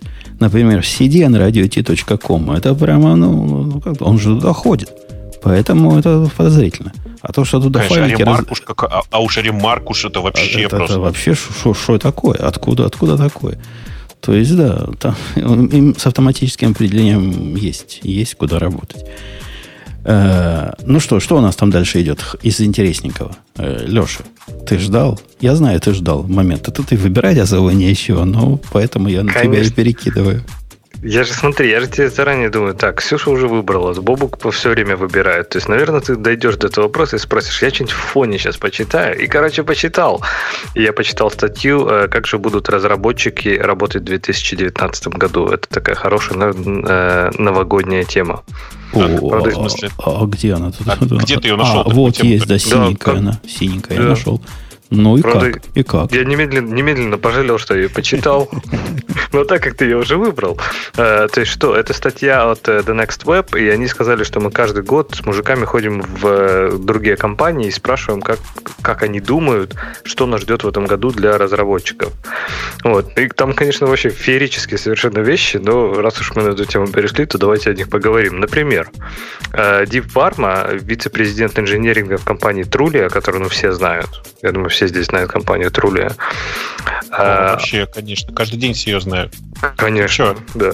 Даже некоторые по два раза даже ее знают. Он сказал, что вот это просто классно, я этого чувака очень люблю. Он сказал, что в 2019 году наконец-то индустрия и разработчики начнут избавляться от технического долга. Во, А, какой год-то То есть будет. именно в 2019 То есть Да, он- никогда не было, и вот опять. Вот, Да, он говорил- прям- слушай, спасибо слово в слово прям. Вот, но догадайтесь, как они будут от него избавляться. Во-первых, он сказал, да, мы, говорит, его, конечно, поднакопили, но пришла вот сейчас, ну, надо, надо избавиться. Он говорит, ну, избавить нас от э, технического долга помогут микросервисы. Мы, говорит, все перепишем на микросервисы, и все станет сразу без долга. Сразу долго не будет. Ну, красавчик. Конечно, нет сервиса, ну просто все сервисы сразу выйдут из сервиса, то есть перестанут оказывать услуги, а нет, нет сервиса, нет проблемы, ты же понимаешь. Ну, вообще, если отставить шутки в сторону, наверное, какое-то зерно истины есть. То есть, скорее всего, тенденция перехода на там, микросервисы у многих компаний выливается в наконец-то в переписывание каких-то кусков, выпиливание их из монолита. И, наверное, действительно, это каким-то компаниям это поможет избавиться от там, какого-то технического... Слышите? долга. Слышите? Мне кажется, ты не дочитал эту статью. Потому что этот же чувак пишет, что вообще-то они там в труле этой своей. Кто не знает, я специально сходил, посмотрел. Это сервис по поиску жилья, так на всякий случай. Да это офигительно популярный сервис. Вы просто его не знаете, а да, здесь, в смысле, он если... просто не Россия, в России он просто не работает. В Америке очень поясню. популярный сервис. Да, так вот, это, это просто цитата, просто шедевр. В Труле, например, мы накопили 13 лет технического долга. Потому что мы очень быстро росли. Вы понимаете, они очень быстро росли 13 лет. Вы А сами сейчас, в это а сейчас верите? они просто все перепишут. А сейчас они, видимо, замедлились очень. А, а еще мне очень нравится, что он дальше пишет. И совершенно очевидно, что теперь нам нужно существенно модернизировать нашу архитектуру фронтенда. У, у них во фронтенде долги накопились. Ну, это Понимаете? да. Я не знаю, что у них там. Я не знаю, HTML3 там, Что, дайте Д- страницу У посмотрю. них просто из J- интереса. J- jQuery, наверное, везде. Я знаю, это сейчас не носят. Да у них там, наверное, какой-нибудь древний React 15 версии, какой-нибудь вообще ископаемый. Вы знаете, я сейчас вам страшно скажу, но Женя-то угадал. Да, прямо попал. А, Подозреваю, Я jQuery UI думала, даже, я вам что у них скажу. 13 лет назад, что там было, jQuery было. а, Да, нет, jQuery UI jQuery не было. новее. Не было. Ну, jQuery был 13 лет назад, конечно. Не, мне кажется, что да, ну, может, 10 лет назад. Интересно, jQuery, да. мне кажется, вы думаете, уже был тогда? Да, Я конечно. Кажется, да. да, конечно. Давно был. А в бэкэнд, подозреваю, на, на перле написан. Ну, тут, видишь, не особенно понятно. Как бы я надеюсь, что у них по фронтенду легко не понять, что у них там на, на фронтенде. Да, jQuery э, в 2006 году, то есть 13 лет назад. А, нет, да, как раз ровно 13 лет. Август, правда, 12 с половиной. Если точка .jsp там нету страниц, значит все нормально. Нет, там. Я думаю, что тут скорее точка .php страницы есть. Точка .php, да, да.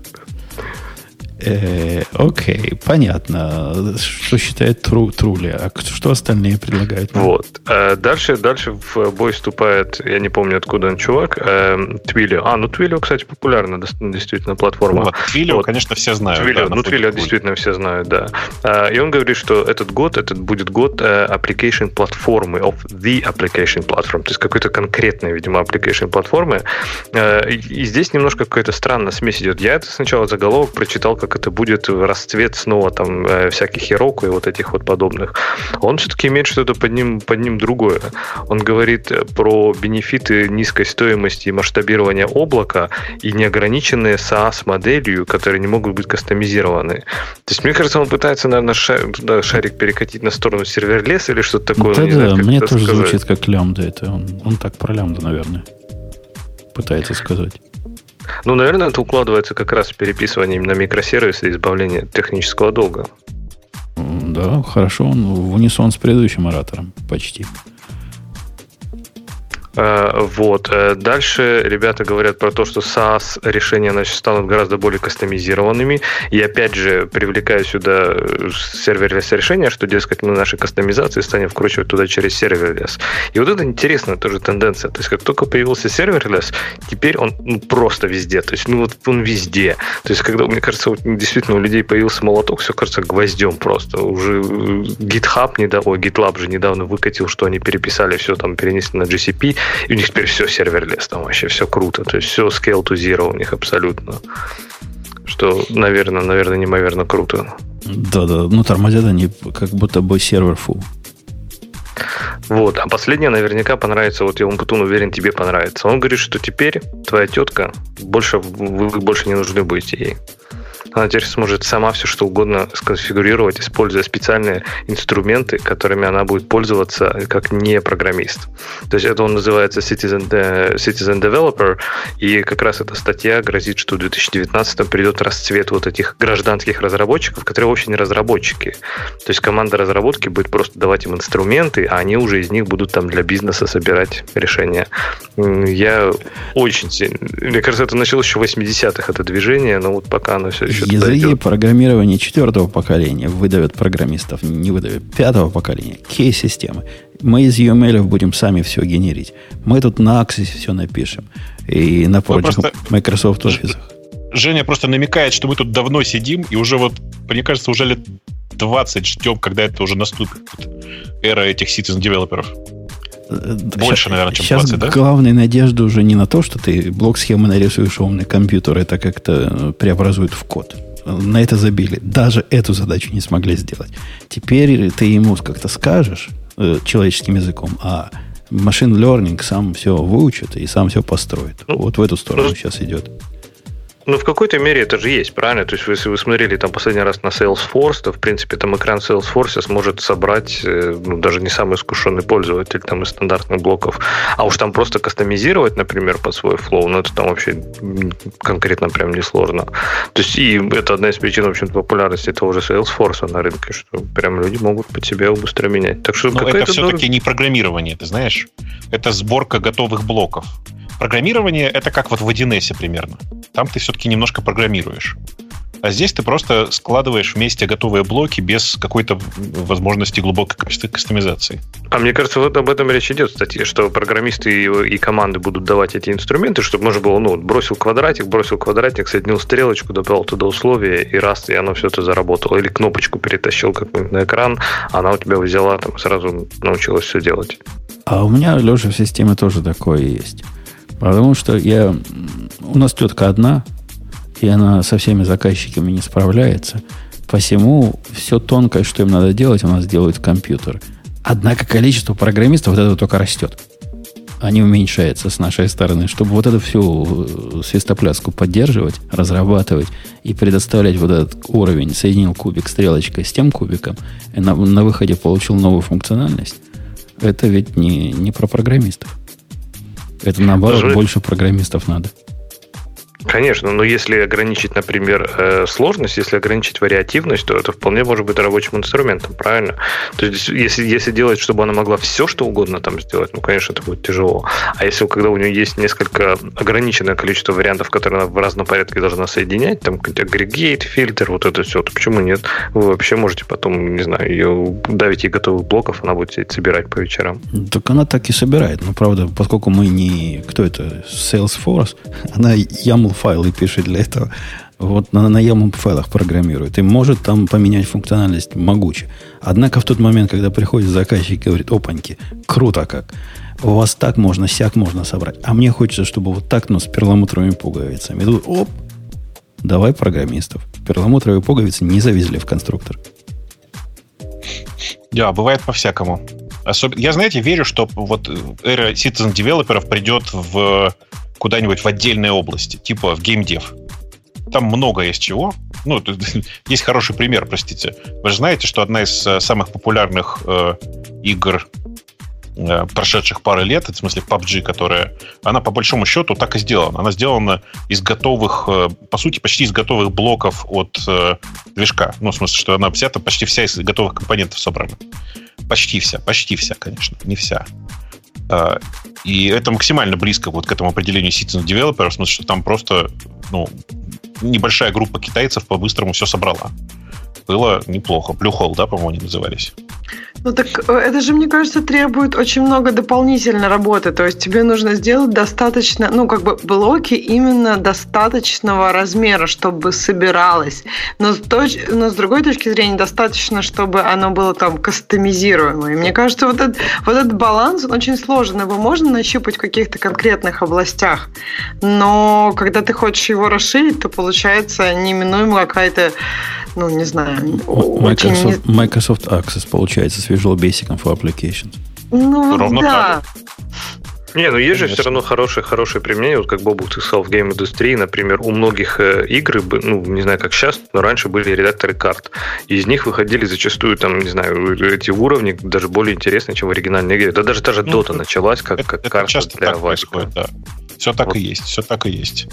А, ну, а история, я говорю, история вот с PUBG, она примерно такая же. В смысле, есть э, э Blue Hole, я не помню, китайцы или корейцы, небольшая компания, которая внезапно выстрелила с игрой, которая была почти целиком собрана из э, компонентов, купленных в сторе. Ну, как просто вот внезап, история внезапной... Она прямо сейчас уже, конечно, мне кажется, сильно просела, но тем не менее она прежнему большая. Слушайте, а от, игров, от игровых тем далеко не ушли. Скажи, пожалуйста, Жень, а э, делом Activision не вы занимаетесь?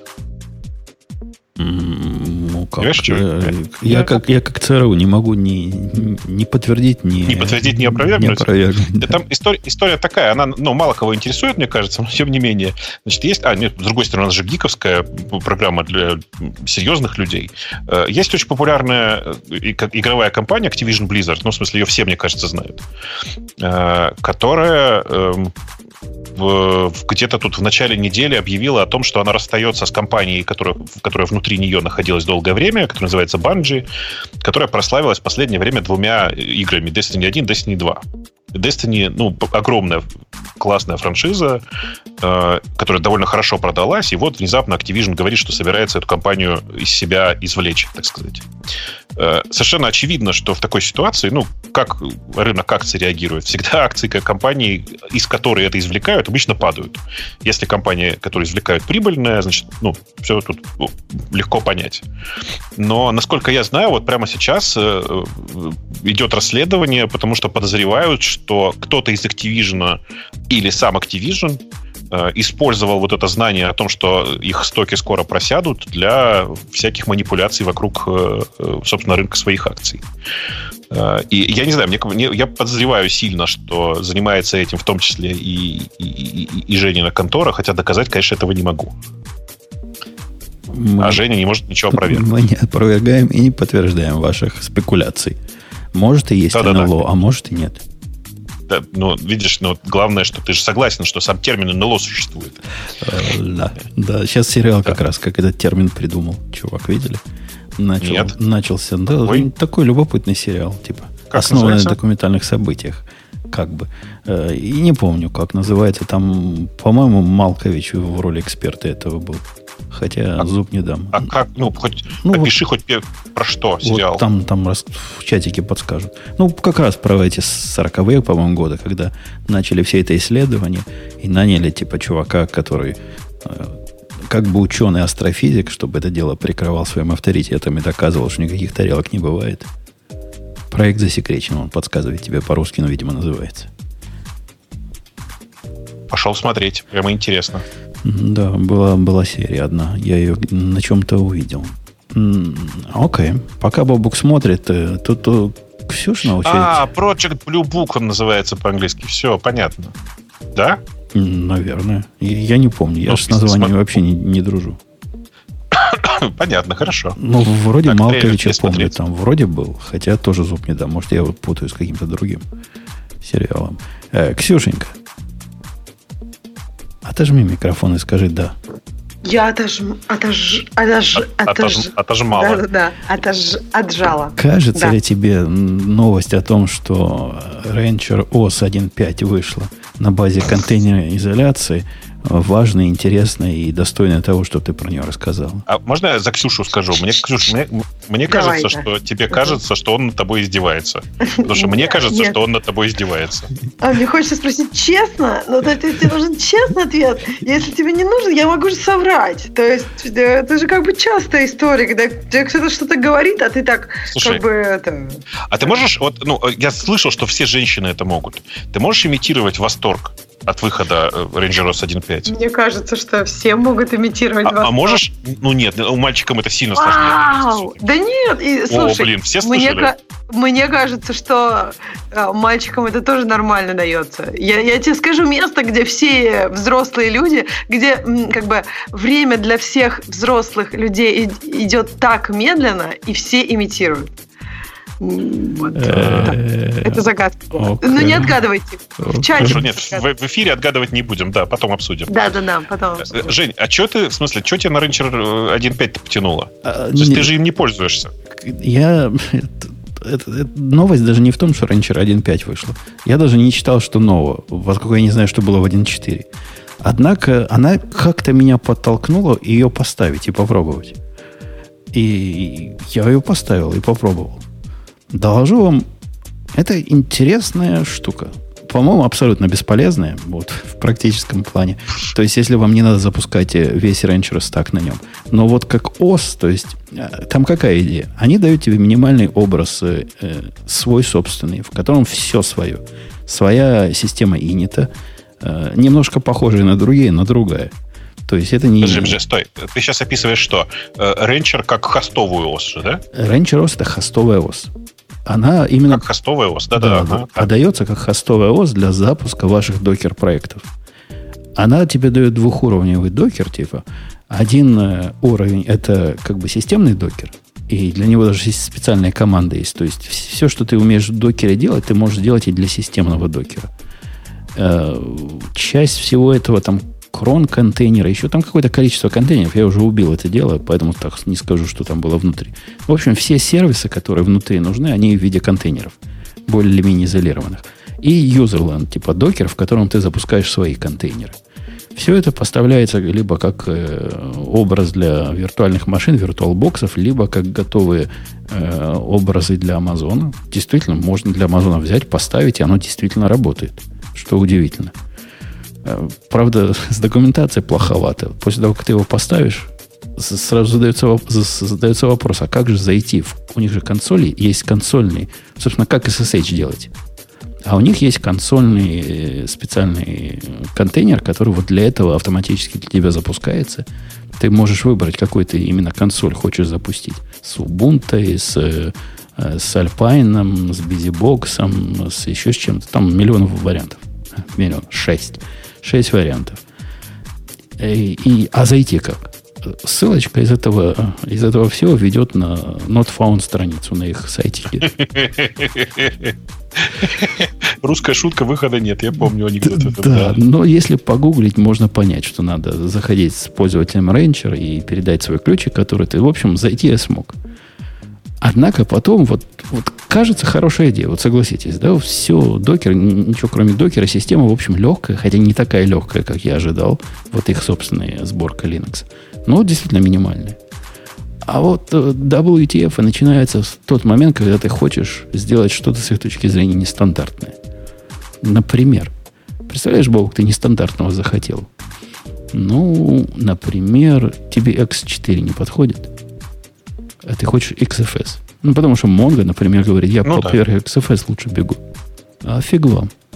То есть можно, но после этого ты теряешь всю их автоматизацию по автоматическому расширению волюмов. Вот X4 и все, и больше ничего. Ну ладно, говоришь ты, скрипя сердцем. Фиг с ним с X4. Хочу простого, хочу имя хоста поменять. Поменять имя... Где поменять имя хоста? А вот есть специальный файлик – такой на UML похожий, который надо знать. И вот там ты все это, у них все свое, понимаешь? А вопрос, как добавить своп, я не смог решить. Я, я не знаю, как. Я, я сдался. Я на это все смотрел час, но я сдался, я не потянул. Вот это все своевость, это как-то перегибает потенциальные плюсы, которые я от такого решения вижу. Так они же переехали полностью, стали просто этим провайдером кубернетиса, правильно, автоматически? Зачем им вот это вообще балалайка нужна?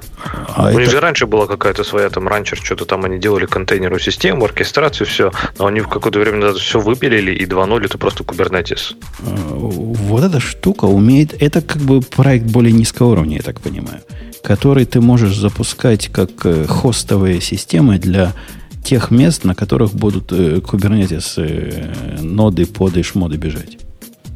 Мое такое так понимание. Может, так может быть это просто не предназначено тогда для широкой аудитории. То есть ты как бы не используешь предназначено. ее. Они но, в виде use рассказывают, что у нас идеальная штука, чтобы композами все, значит, доносить. Вот мы вот как раз та самая маленькая э, хостовая ОС с минимальной обвязкой и совсем докеризированным, и с э, атомарным э, наливанием изменений, как в атомике и Корос было, и, то, только другая. И в отличие от атомика Корос, их действительно можно поставить в Амазоне, что большое дело. Говорят и в DigitalOcean, и везде, и везде, везде. А они, они действительно работают. Однако смысла я пока так сходу особого не увидел. А что не живется с Ubuntu в качестве базового образа там для хостового, ну, хостового образа для контейнеров? Но чё, чё я, я с Ubuntu, кстати, перешел на AWS Linux 2. Ну, без разницы, любой, на любой полноценный а почему образ. перешел? Когда, ну, это не они, конечно, виноваты, это докер виноват. Вот эта вся свистопляска с переходом с докера на докер CE так болезненно ага. там проходит. И приходится либо хитрые писать для миграции с одной версии на другую Ansible скрипты. То есть простым обновлением не обойдешься. Там еще надо патчить и старые файлы и конфигурации по умолчанию. Там сложно все. И кроме того, идея релизов меня тоже как-то ломает. Мне не нужны релизы. Я, мне не важно, что 18.04 вышло. Мне нужен плавающий релиз. То есть, ну, доливать и доливать. Мне, мне важно, чтобы он был в стабильном состоянии в любой момент времени. Новые фичи меня мало интересуют, которые вот такие, такие milestone. 18.04 вышло. У-у-у. Так я, я только на 16.04 перешел. И вот эти переходы меня, меня ломают. А с Амазоном все проще. Они такой плавающий. Там нет версии, как бы. Сейчас формально есть Amazon 2, но это просто потому, что они совсем новый, как бы, Linux сделали. А так ты будешь с этим Амазоном. Вот у меня этот UKeeper сидит на Amazon Linux 1 и просто обновляется время от времени, и он дошел до, до такого ядра, который какому-нибудь Ubuntu, какая была там Ubuntu в те годы, там 10.04 и не снился, понимаешь, он дошел до 4, э, какого-то 4 ядра, потому что у них нет э, версионной вот этой прибивки, а просто текущий современный, современный набор того, того, чего надо. Если ты не прибил гвоздями конкретные версии. Понимаешь, да? Мои Конечно. Резоны. По-моему, оно того стоит. Но и кроме того, там все сделано э, с пониманием. С пониманием, вот в Amazon Linux сделан с пониманием того, что если человек ставит докер, то, скорее всего, ему нужен докер компост. Ну, согласись, есть в этом какая-то... И, ну, скорее конечно, всего, конечно нужно, да. скорее всего, надо поставить такой докер компост, который ставится не через питоны, а как, как они сейчас ставятся. И вот это все в Амазоне. А в Ubuntu всего этого нет. В Ubuntu все это надо с, с, с паяльником и с напильником и такой-то матерью. Ну да. Ну вот, да. Для того, чтобы легче, легче было жить. А так нравится. Ну, конечно, ям после, после апта немножко э, сбивает. Э, ну, так, нам? спокойно. Чуть-чуть. Там, чего, чего, там, там еще мои куски кода остались. Две, две строки, я думаю. И я не Или говорю, что, что плохое. Он, мне все равно, мне там вообще ничего ставить не надо. После того, как он накатился... Сам, я самым не пользуюсь лет 8 уже, поэтому я как бы не в курсе, но... Нет, ну ладно, не 8, лет 6, наверное. Но, но да. Ну да, он, он почти... Хотя тоже без, не, не, без, не без косяков. Последнее обновление, которое они выкатили в, э, в этом самом... В AWS Linux, оно было немножко несовместимо по версии одного питоновского какой-то SSL Strict Security пакета, который надо было руками, у них была специальная инструкция, как его руками прямо RM делать с, с кэша, потом переустанавливать. В общем, бывает и там косяки. Ну да. Бывает. Ну, вот так вот. Вот, вот так вот. Вот так вот. Зато гуглится легко. Прям погуглил сразу, опаньки, вот ответ. Весь мир страдает от этого, оказывается. Не один я такой дурак. Да. Э, в общем, любопытная штука. Вы попробуйте поставить. Ренчер этот можно поставить при помощи контейнера прямо вот ну, на, любой, на любую вашу штуку, которую докер умеет запускать, как бы их э, ядро вы поднимаете, вот эту их систему внутри докера, внутри докера.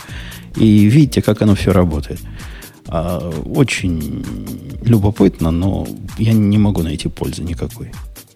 Хотя любопытно, несомненно. Да, конечно, любопытно. Конечно, любопытно. Надо посмотреть будет еще раз. Именно из любопытства просто. Да.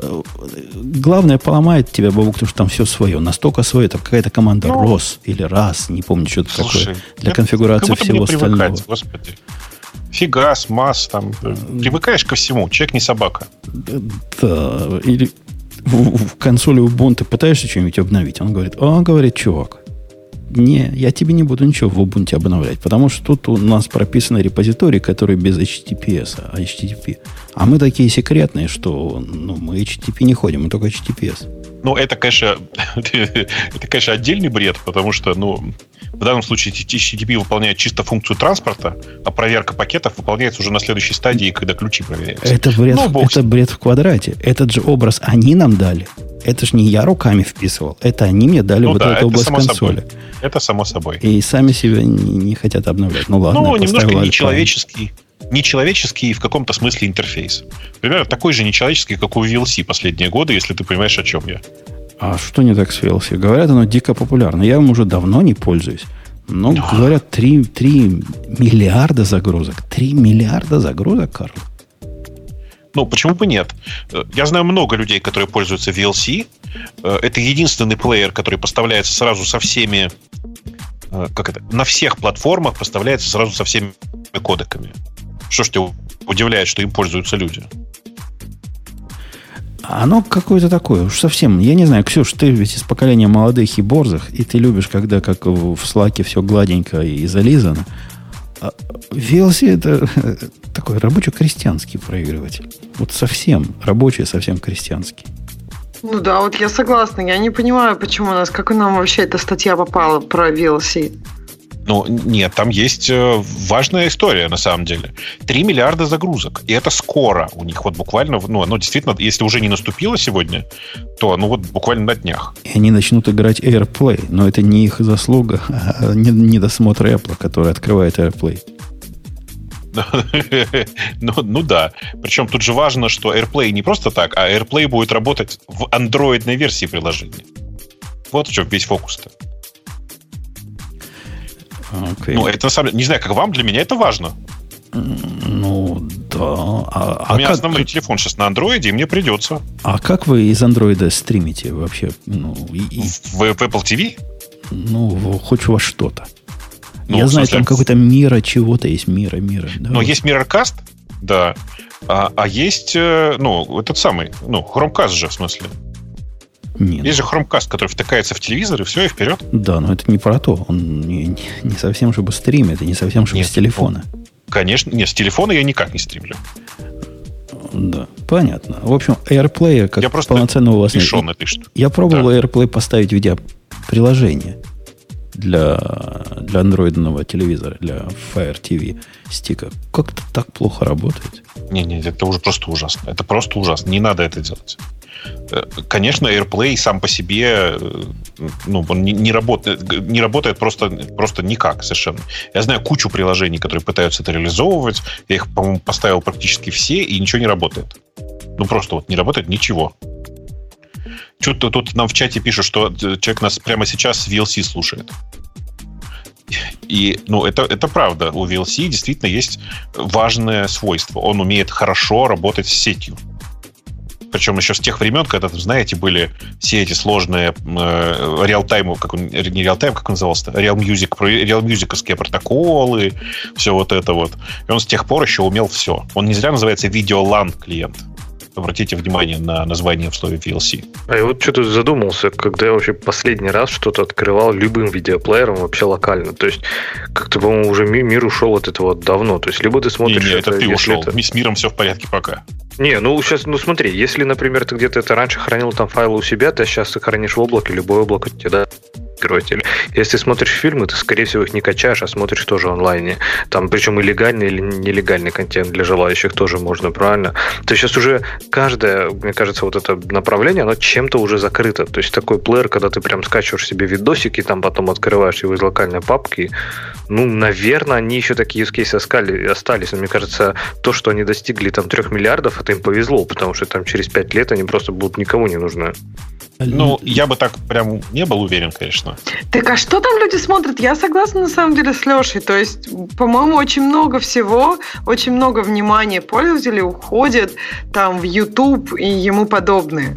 Э, Кто вот еще качает эти видео? А я тебе скажу, Ксюша, как это работает в современном мире. Я совершенно случайно прикоснулся к этой темной стороне, опять же, через тот самый стримовый сервис, о котором ты, через YouTube. YouTube мне вдруг подсказал, тебе, говорит, чувак, срочное видео надо посмотреть, как на Fire TV поставить такое, после которого ты выбросишь кодик чертовой матери в дребезги напополам. Опаньки, сказал я, дай посмотрю.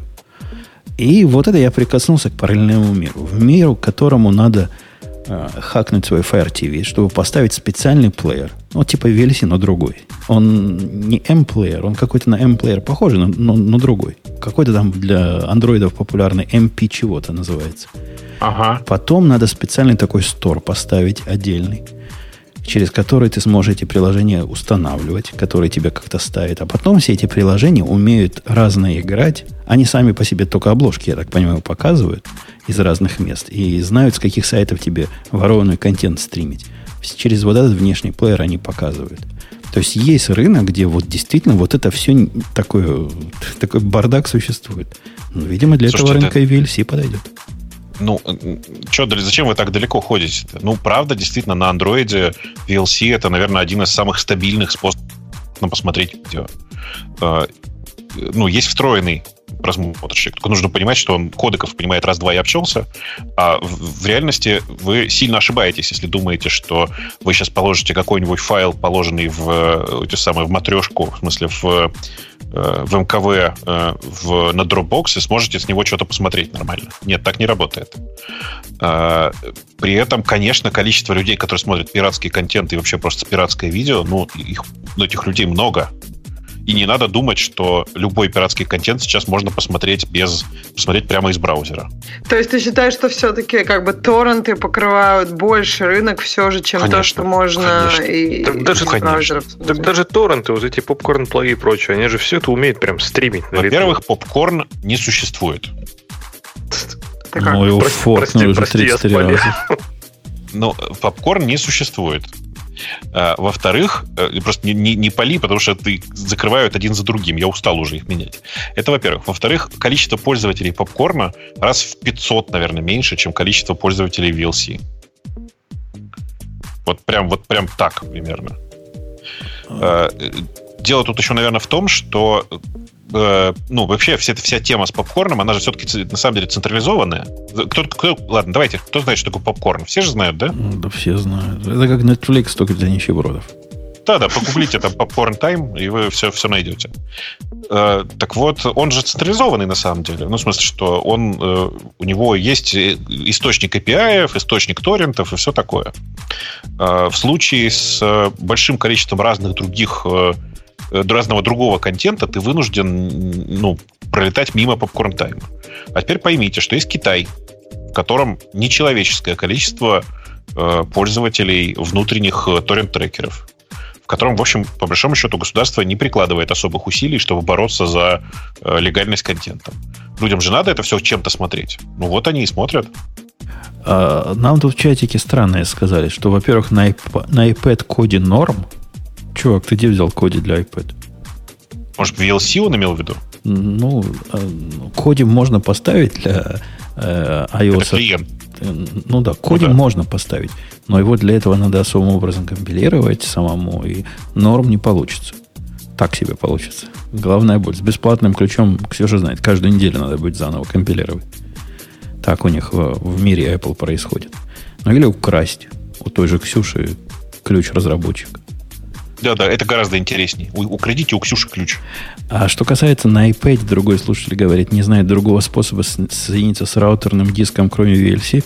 Ну, это ж 21 век. Ну, это ж Plex. Ну, вот, ну, ну, вот Plex же. Ну, это же для Plex Не, ну, же, на, на, на раутере поднять Plex, это, знаешь, это такой еще, тот еще квест. Хорошо, подними на чем-нибудь другом Plex и живи в свое удовольствие без этого извращения.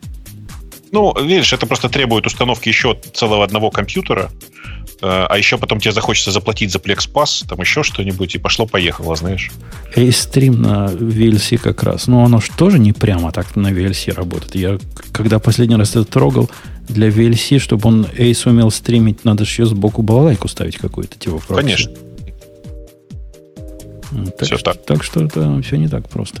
Э, ну что, в темы наших э, глубоко уважаемых а, ты их по-прежнему уважаешь, то есть, да? Глубоко, Хорошо, глубоко, глубоко уважаю. Тема Посмотрим, стоит ли их уважать в этот раз или нет. 57 комментариев в темах слушателей.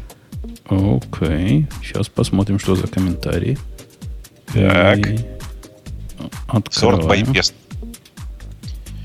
А у меня по recently updated. Да, я тоже по бесту. О, тоже сделал. истории понятно. Читал статью, как Dropbox мигрирует на gRPC? Пробегался по диагонали. Ну, в общем, на самом деле там, там нечего особо обсуждать. Э, посмотрите на их довольно интересное решение. У них есть ну, свой собственный продукт, который называется «Курьер». Это попытка построить э, типа сильно распределенную конструкцию, которая использует gRPC внутри, именно как, как систему для RPC, я бы так, наверное, сказал. Э, она при этом с довольно развесистым интерфейсом внутри и все такое. В общем, довольно интересная статья сама по себе. Полистайте. Они утверждают, что они да. без gRPC жить не могут вообще. Ну, без RPC. Им RPC надо просто как, как все из-за того, что они распилили свой монолит на микросервисы, и вот такой вот у них единственный способ коммуникации. Ну да, я, я по-прежнему считаю, что на самом деле gRPC сейчас это ну, плохой, но лучший. Понятно, что говорю, да? В смысле, лучше, к сожалению, ничего нет, хотя мне, мне он по-прежнему не нравится. Э, способ построения вот таких RPC-систем. Э, ну, в смысле, высоко нагруженных. Э, поэтому неудивительно, что они остановились на нем. Э, ну, внутри, конечно, местами вместо gRPC используется напрямую протобаф для того, чтобы реализовать как будет gRPC своими руками. И это довольно забавно. Ну, в общем, полистайте. Это действительно довольно подробная статья. Нам, к сожалению, там нечего про нее рассказывать. Там, ну, сам рассказ по себе внутри. Ну, окей, окей. Статья классная, кстати, хорошо написана очень. На удивление. Ну что, Homebrew 2.0 будет поддерживать и Linux. А, кстати, и сейчас, простите. Мне очень нравится, знаете что? Э, статья вот эта вот про курьер и gRPC двумя очень дропбоксовскими программистами. Одного зовут Руслан Нигматулин, а второго Алексей Иванов. Блин, про, про, проползли, наши, наши, проползли наши казаки туда, засланные. Да, да, казачки засланы, безусловно. Э, Amazon, тролля тополя, ДБ, вот же счастье он Путуну привалило. Э, про Homebrew расскажешь? Нет. Написано, что будет поддерживать Linux и Windows 10. Э, там, на самом деле, не совсем честно. Он не будет поддерживать Windows 10. Он будет поддерживать WSL. То есть вот в этом Linux, который запускается внутри винды, можно будет ставить все через Homebrew. Я рад, на самом деле. Не знаю, как вы, а я реально рад. Ну, это же прикольно, когда у тебя везде один, один и тот же Homebrew. А зачем на Linux Homebrew? А, потому что прикольно, когда у тебя на всех твоих машинах единообразно. Нет проблемы использовать Homebrew на Linux, если что. Почему нет? Короткий ответ звучит так. Почему нет? Потому что там есть прекрасный апт. Ну, окей, прекрасный. Но, ну, подожди. Там прекрасный подожди, ям брю, есть, надо подожди, говорить. Брю, ям, но брю здесь не, не сильно лучше. То есть брю это, в общем-то, костыль для macOS, которые сами не смогли сделать свой пакетный менеджер, правильно? Потому что а у Linux он был изначально. Нет. Вот почему. Мягко перевел я английскую форму ответа на, на этот вопрос. Потому что они могут. Ну, а, это не совсем тот же самый перевод, но да. Логика такая. Они просто могут это сделать, почему бы нет? Я при этом считаю, что на самом деле это правильное решение, потому что, ну, я уверен, что я буду пользоваться. Потому что на самом деле, ну, почему бы нет-то? У меня я, на всех я, машинах будет Homebrew. Я даже не очень представляю, как ты себе use case это видишь. То есть ты теперь... Слушай, я, те... там в VSL, я там в VSL ставлю э, новую версию Python, э, новую версию Z-Shell, и, по-моему, все. То есть тебе вот это все надо на, на серверах? Каких серверах? А что за Linux машины? Это, это ты не... А, все, я понял, ты не знаешь. Смотри, внутри Windows 10 есть тонкий слой эмуляции, и когда ты сейчас в Windows 10 в терминале пишешь bash, ты не поверишь, запускается реально прямо внутренней эмуляции Linux, и запускается там bash на локальной машине. Да, Windows здесь я уже не застал. Да, да, это, это не настоящий Windows, как бы. Это запускалка внутри терминала для, для эмуляции Linux. То есть это на самом деле нормальный терминал внутри винды. Нормальный терминал с нормальным Linux внутри. Вот это ну, о чем. Подожди, ну подожди, ты зря тут немножко передергиваешь, ну что все, э, он не запускает Linux, то есть ядра-то там нет, ядро виндовое. Ну, там конечно, именно все, сисколы, все, сисколы, вся сисколы уходят в э, ядро, виндовое ядро, и в этом ее и прелесть прикольно, как раз. Прикольно, что не все, но да. Там, на самом деле, очень сложно написанный слой эмуляции Linux, который позволяет запустить, в общем, практически нормальный Linux. Да не практически, просто нормальный Linux запустить. А, и, ну, это, конечно, очень прикольно само по себе. Без ядра у тебя все спокойно, нормально работает. А, э, прикол тут в том, что я на самом деле не, воспринимаю систему, которая стоит внутри VSL, э, внутри WSL, как э, полноценный Linux на серверах. Я бы и не хотел его так использовать. Я хочу его использовать так же, как я использую Mac. А у меня там на Mac Homebrew я им, в принципе, доволен. Меня же не было никогда желания apt поставить на, на Mac. Ну вот сейчас у меня есть желание воткнуть Homebrew, который, к которому я привык на Mac, э, на десктопный Windows. Это все. В принципе, я могу твое пожелание аппроксимировать на себя и, например, на свой HP микросервер да, поставить вот такую штуку зачем-нибудь. Ну, у тебя это все равно сервер, понимаешь? Ну, он, с одной а стороны, сервер, с другой стороны, машина. там надо mm? всего лишь запускалка докеров. Что я туда ставить-то буду? Ну, видишь, когда у тебя виндовая машина, ты в ней через Homebrew можешь поставить себе новый Emacs, эм, новый ZShell, вот я говорю, как новый Python, там вот это вот все. Э, и, и радоваться жизни. И что, ну, даже, не даже б- горевать. Bash 5.0 можешь поставить? Ну, конечно, можешь поставить Bash 5.0. Почему а, нет? А, не знаю, это я к следующей просто теме. 5.0 Да, вышел. я просто это не очень понимаю, зачем. Если есть ZShell? Ну, во-первых, да.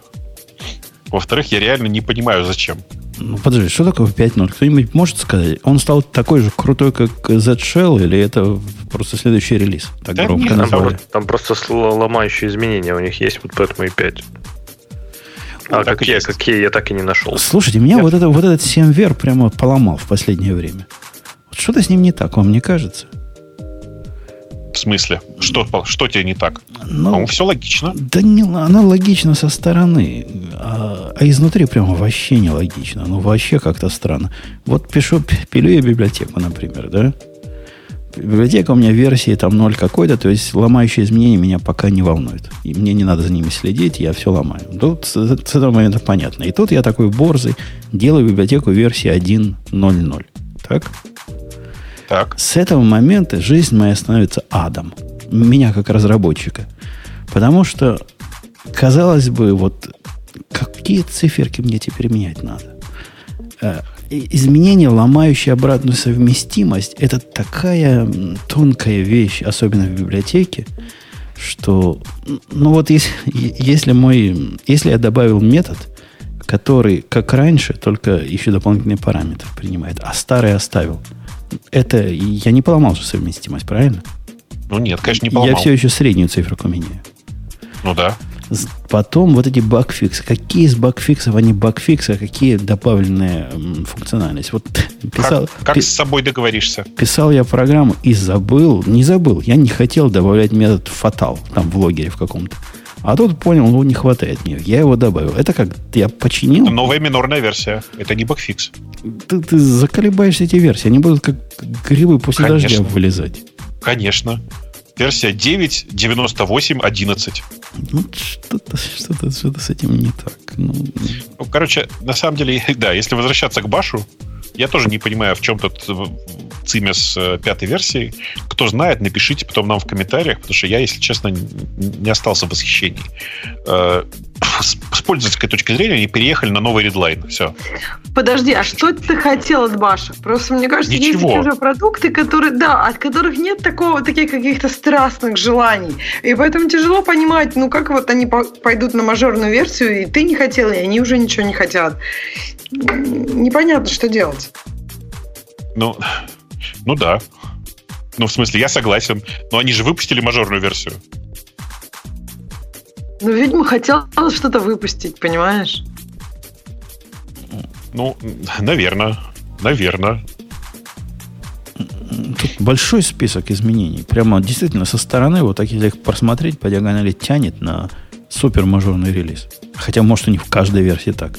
Черт их знает.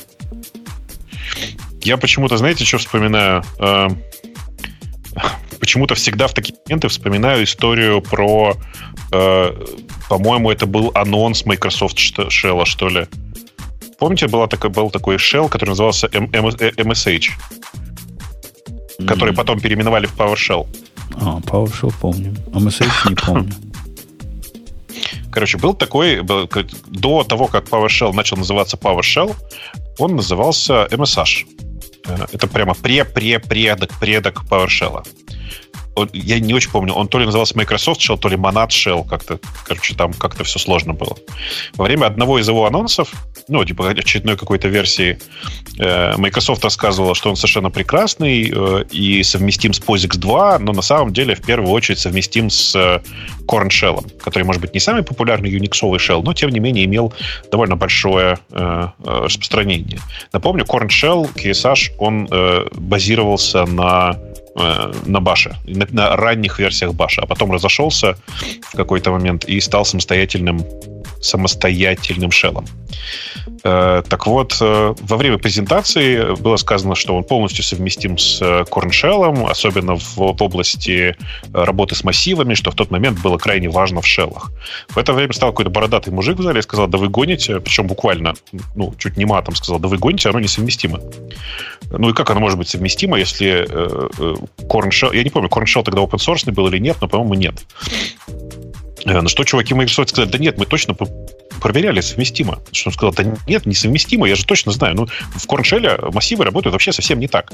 Э, ребята из Microsoft продолжали настаивать. В конце концов, чувак послал их, э, ну, почти практически нафиг, развернулся и ушел.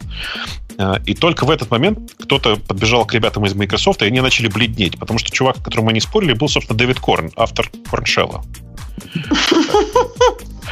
Это, ну, это да. реальная история. В смысле, я долго думал, что это байка, но потом я нашел публикации на эту, на эту тему. Ну, как публикации, упоминания у людей на эту тему. Это довольно смешно, как мне кажется, само по себе. С тех пор Corn Shell практически умер, по крайней мере, мне так кажется. Ну, то есть я не видел людей, которые им пользуются до сих пор. Это было бы странно, если кто-то им пользовался сейчас. А фишом, кстати, никто не пользуется? Фишом. А? Фишом. А, ну, он же, видишь, Э, да, он Там фиш же тебя требует на самом деле отказаться от привычных, привычного языка скриптования. У него свой собственный язык. э, который... Ну, ну не- более не лучше же, правильно? Слушай, ну если мне более лучше, я больше на питоне прям писать буду, что? Да-да, его вот этот прыжок, понимаешь, Леша, либо ты пишешь все на нем, либо ничего на нем не пишешь. А иначе ты окажешься между двумя стульями. Залил свой замечательный э, fish -скрипт куда-нибудь, а, опаньки, это что такое, Слушай, тебе а bash. Z-Shell разве не так? Z-Shell же тоже свои там какие-то такие достаточно смелые изменения вносит в скрипты или Ну, нет? нет. Он он, совместим ну, конечно, зад. Он, Полностью? э, он POSIX compatible, он H- с HL совместим, а SH совместим. Так что Ну, пиши на СШ, а не на каком-то баш или ZS. Да-да, он в смысле, он не баш совместим, он и SH совместим. Да. Они тут в TLDR говорят, из, из самых важных значит, фич добавили э, эпох, э, секунды, эпохальные секунды, еще как что-то эпохальное, и баш arg в 0. Э, переменные, которые тебе прямо в баше доступны теперь. Эпохальные секунды это круто. Ну, непонятно зачем. Мне, ну, прям реально непонятно зачем. Ну, как, какие-нибудь скриптики писать, которые считают, э, сколько там у тебя прошло секунд между двумя цифрами, между двумя выполнениями. Ну, на- наверное, просто для этого тайм есть, в смысле, как э, внешняя команда.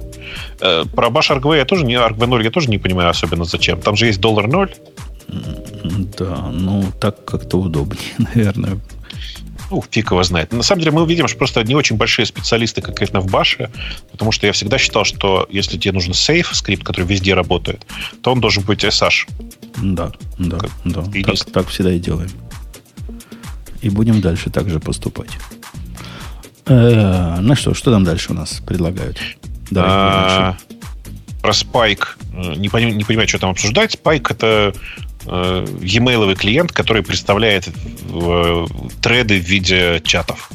Непонятно, что там обсуждать. Он не новый, в общем, довольно старый сам по себе. Там не зря Unibox по- посоветовали, который тоже же скорее Да. мертв, чем Ну, жив. Он, Unibox живой, что ты, он вполне себе. Живой. Вчера им пользовался. Мгм. Удобно разбирать, когда у тебя спамный ящик, в котором куча всяких разных подписок. А он один из немногих более-менее современных клиентов, который не заставляет э, на их сервер свою почту заливать. Да, он просто честный клиент. Да, и это, этим он меня, конечно, очень порадовал. Две классных ссылки, про которые непонятно, что говорить. Э, Пишут, думаю, Бабуку понравится, человек сделал поиск пути на седе. И там действительно классно. Я тоже эту статью отдельно, совершенно случайно на нее где-то выскочил.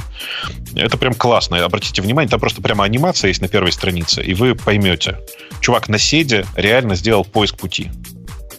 Это прям, ну, убийца. Я просто, я, я, ну, я, я, я бы не взялся, честно. То есть я боюсь себе представить объем работы, который там сделан. То Это, конечно, не- просто Не очень- зря подозревали, что тебе понравится. Конечно, мне, конечно, зашло. Так же, как и второй чувак, который пишет, э, чувак сделал трехмерный движок на SQL. Это действительно, ну, это такая статья на Хабре. э, сходите, посмотрите. Ну, это действительно очень, э, Очень трехмерный. очень, очень странный подход. Э, прям, прямо очень странный. Это не то чтобы трехмерный движок. Там, э, ну, чувак рисует вполне конкретный трехмерный э, объект, может его вращать любым образом, все такое. Прям посмотрите. Это прямо, ну, серьезно. Прям, прям с реймарчингом, все дела там, и, и при этом все это в, ну, в эске, как обычно. Ну, или там вон в эти в специальные символы, как правильно пишут у нас в комментариях. Короче, это прямо очень забавная история, как мне кажется. Да. Что там еще дальше есть? Эдблок для звука. Так, и что там? Ну, ссылка. Все. Ксюша, Сходил, наверное, посмотрел? читала. Вот я открываю. Как? Нет, не читала. А ты читал? Вот там прям статья. Тут м, букв... А, много букв. Много букв. Что-то они прямо... Это про то, как там задизайнили они его. То да, они умеют по громкости блокировать, Стратегии. по, по физическому времени. Люди могут, ну что, действительно смогут прогнать нас, на- нас через э, вот эту балайку весь наш любимый Digital Ocean отрезать. Я думаю, что легко. По Это же плот- повторяющиеся сегменты. Так что там тишину, тишину просто слушать, сидеть, тоже, тоже странно, сидишь, ждешь. Конечно, нет. А вместо нее вставить свою рекламу. Ну ты что? А, ну не, в- не в смысле, не, не в эфире? Не, ну они же, а если в эфире, например, я слушаю, то раз. Я же тебе говорю, вместо нее вставить свою А, рекламу свою. подходящей длины. Точно. Так это непросто. Еще Ну. подойти свою рекламу такой подходящей длины. Ну, вы, наверное, Причем затрут кусок выбрать, шоу, конечно. подумаешь, там, ну, Да, да, если да. реклама идет 5 минут, ну, обрежут кусочек подкаста. Ну, а и- Конечно. м, Либо два раза, да? Что такого? Можно и раза два послушать их рекламу. Ну, я предлагаю решение покрасивее, буферизировать все это на минуту. И не, на минуту мало. Сколько в среднем в аудиошоу? На 15 минут. Рекламы? Ну да, и будешь э, часовое шоу слушать с 15-минутной задержкой. Ну, ты же понимаешь, до 40 минут, я думаю, в реальности. Я таким образом NBA всегда смотрю. Я его буферизирую на полчаса, а потом смотрю пере- пере- первые полчаса, перекидывая Слушай, рекламу. красавец, как ты, как ты я так не додумывался никогда. Надо попробовать будет. Да, на том и стоим. Э, Они, говорят, протестировали свое решение на 60 плюс радиус, то есть, видимо, радиостанций э, в семи странах. Они, так я понимаю, нацелены на то, чтобы а, у радио отрезать рекламу. А где они такое конечно. радио вообще берут с рекламой? В смысле? Ну, в том В смысле, смысле, что спутниковое, спутниковое радио, например, без рекламы. И все, кто Слушай, хочет слушать Ты меня прости, радио, пожалуйста. слушают Ты спутниковое меня, радио. Мне кажется, ты меня обманываешь. У Сириуса, в сириусовских передачах всегда есть реклама. Да ладно. Где, Она просто- где?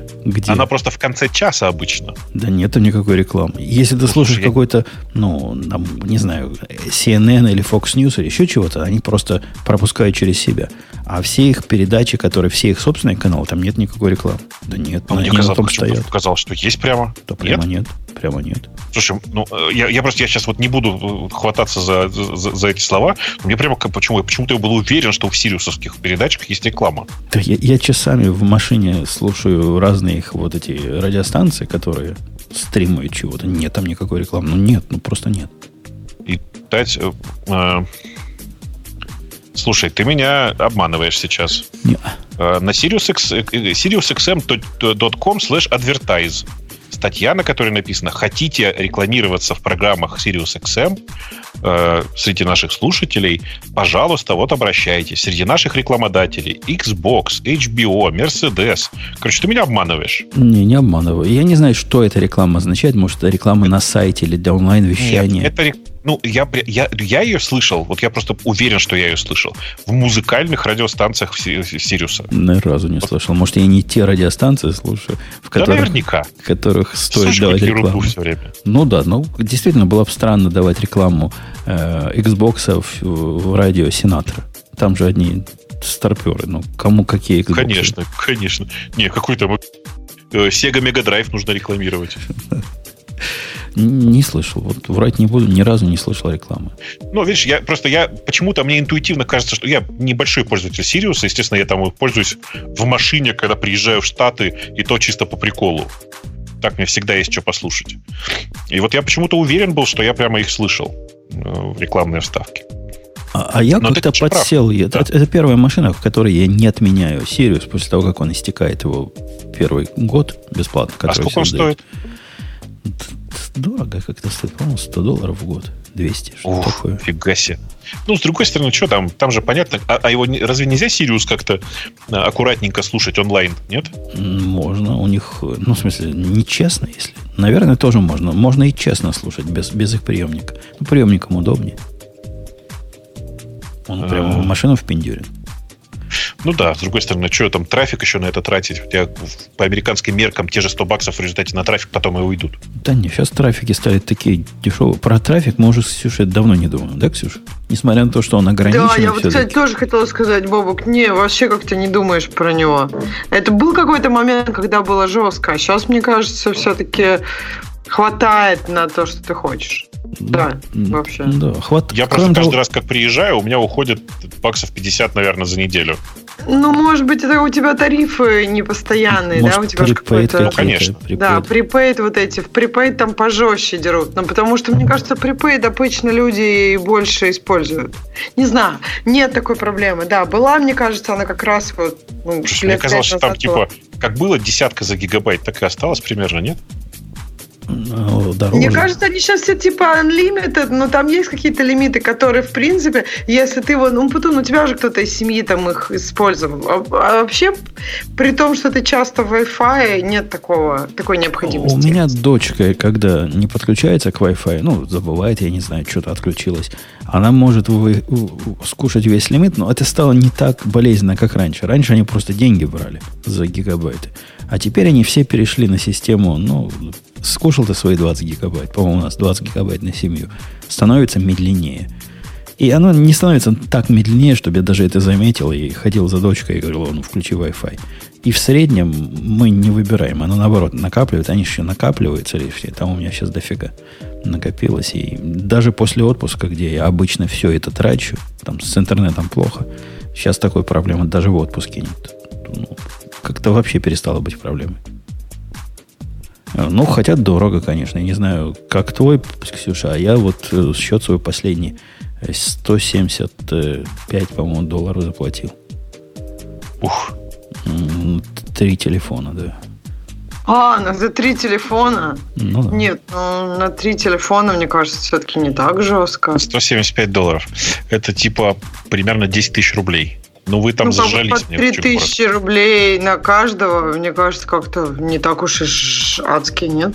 Ну, нет, это прям, я не знаю, что нужно делать, чтобы 3000-то вывести на мобильный. Нет, ну, в смысле, я согласна, если ты имеешь в виду в России, я, я конечно, знаю, про Россию. 700 рублей в месяц или, или больше? Ну, типа того, больше тысячи никогда не выходит. Ну вот, я помню, да, что у меня там ну, было довольно дешево. И плюс даже интернет, наверное, домашний тоже смешные цены. Нет, тут все это сурово стоит, это понятно. Тут как бы, мне кажется, нельзя, наверное, так один к одному сравнивать.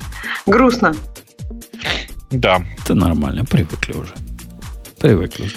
На фоне Про... всех остальных таких же, где за, за электричество, за, за воду, за... Я отдельно плачу за трубу в канализацию почему-то. За свой кусок трубы канализации плачу. В этой деревне. И все это, все это дороже, чем с этого телефона получается. Так что на этом фоне они теряются. Ну да, то есть все, вот как бы, все, что ты платишь в доме, оно, конечно, по сравнению с Россией, где там, например, центральное отопление, все это, все это несравнимо. И по деньгам, и по, мне кажется, сервису тоже, потому что тебе тут надо самому это все контролировать, чтобы оно работало, если что, менять. Вот труба это сломается, тебе же за нее менять придется, свой кусок трубы. Не, вот тот, за который я плачу, чуваки меняют. А, чуваки меняют? Ну, да, ну, хотя бы это. А кто следит за тем, что она приходит в негодность? Ну, как-то перестанет работать, сразу понятно станет, что надо чувака звать. Один раз звал было ну, за, за 6 лет. Нет, ну тебе вот ты звал, а, а оплатил кто? Тоже ну, как бы, Нет, чуваки сами. А, это это да. города чуваки приходят. А, ну хотя бы так. У да. них там есть, если не вылазит этот кусок трубы, который надо починить, за силуэт дома, ну вот прямо с крышей, представляешь, силуэт, если сверху глянуть, то, то это их responsibility. А если в силуэте, то мое. Ну, в общем, да, нужно быть более, мне кажется, тут аккуратным, что, видишь, за силуэт не вылазило. Да. А в России, даже если у тебя в квартире батарея потекла, по идее, то можно аварийку вызвать. Да. Да, окей. Эм, что там у нас еще в новостях? А по-моему, уже там ничего такого интересного нету. Ну, а на CES IBM действительно показала Q-System One. Это их первый э, серийно будущий выпускаться э, квантовый компьютер. Такой о, о 20 кубитах. Э, он довольно неплохой э, сам по себе, по, ну, по характеристикам для серийного, серийно производящего, э, серийно выпускающегося компьютера. При том, что, конечно, 20 кубит сейчас никого уже не удивит. Это, в общем, после Гугла, который обещал нам под 80 кубитов в, в прошлом году.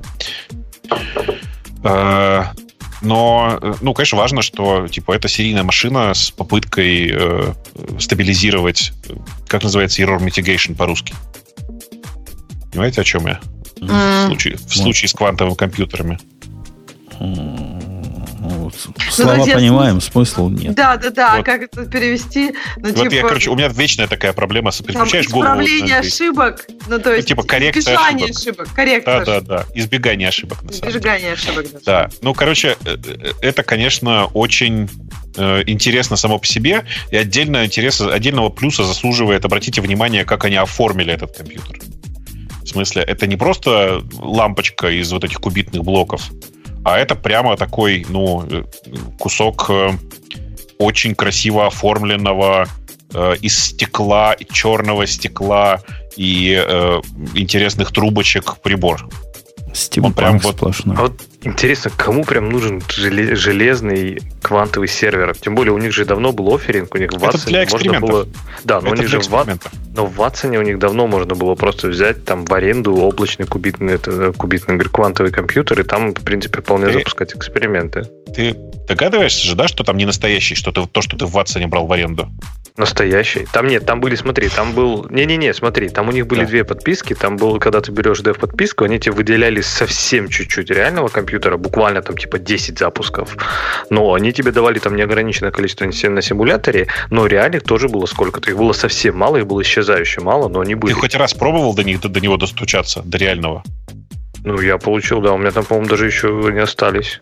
Мне как-то Нет, не, то, я, что ты я... получил, это хорошо. Ты до запуска пробовал добраться? Запускать? Не, я только в эмуляторе играл.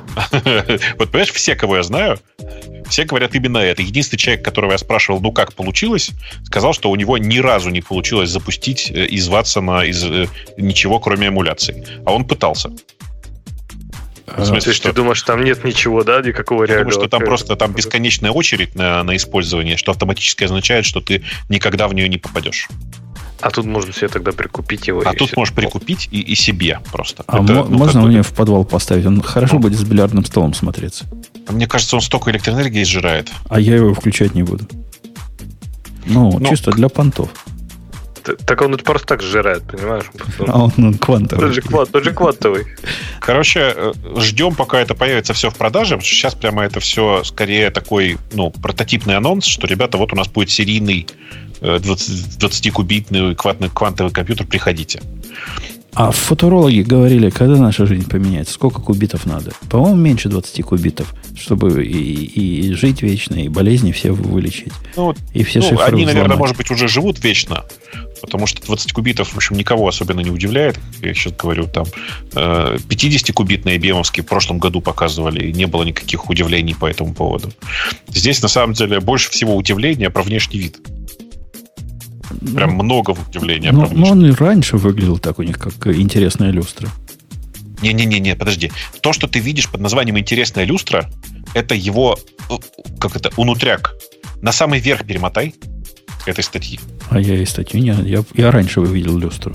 Сейчас перемотаю Отмотай, наверх. открой, и вот, вот прямо первая красиво, картинка. Как красиво. Вот. Это да. специальный э, стеклянный чехол из черного стекла, который покрывает всю эту конструкцию. И выглядит он совсем не как люстра уже после этого. Он, по-моему, люстра тоже круто выглядела. Люстра да, конечно, по-стимпанковски люстра... выглядела, а это выглядит как какой-то трехмерный принтер. На принтере так гладко не отпечатать, ты знаешь, пока.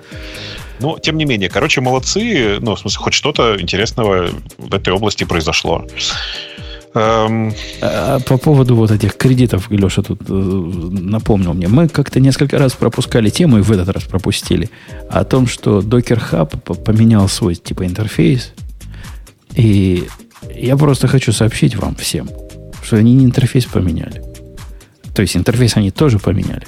Но все стало так плохо, так медленно и так долго, что это примерно какое-то уже качественное изменение. Они стали настолько медленные, что их уже непрактично использовать вообще ни для чего. Я имею в виду автоматические билды, которые раньше как бы были. Ну, зачем еще Docker Hub используется? Чтобы нам строить свой образ и там же его и держать. Сейчас это очень долго. Ну, просто очень долго. Контейнер, который собирается в физическом мире 5 секунд, у них собирается 15 минут. И это и то, если повезет. Он там долго-долго в кью стоит, так что имейте в виду. Я даже не знаю, какую альтернативу этому придумать. Э, раньше-то за что мы это ценили? За то, что он пулы умеет делать. И не надо разным CI давать свои креденшалы к, к этому самому, к, э, к Docker Hub. Теперь просто даже не знаю.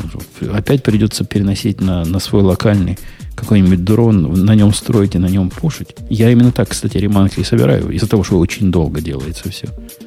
Но для, для всякой мелочи не хотелось бы вот это все заводить. Да. Надо пробовать э, клаудовский дрон. Если к нему когда-нибудь выйдет документация достойная, как, как, собственно, с ним общаться, то будет вообще хорошо. Не пробовал бы клаудовский дрон? Ты знаешь, так и не попробовал. Все как-то свои, ну, типа, с, только поразбирался с э, его использованием у себя, в смысле, не, не, не в облаке. И как-то с э, облаком пока я не пожил. Не очень понимаю, как это.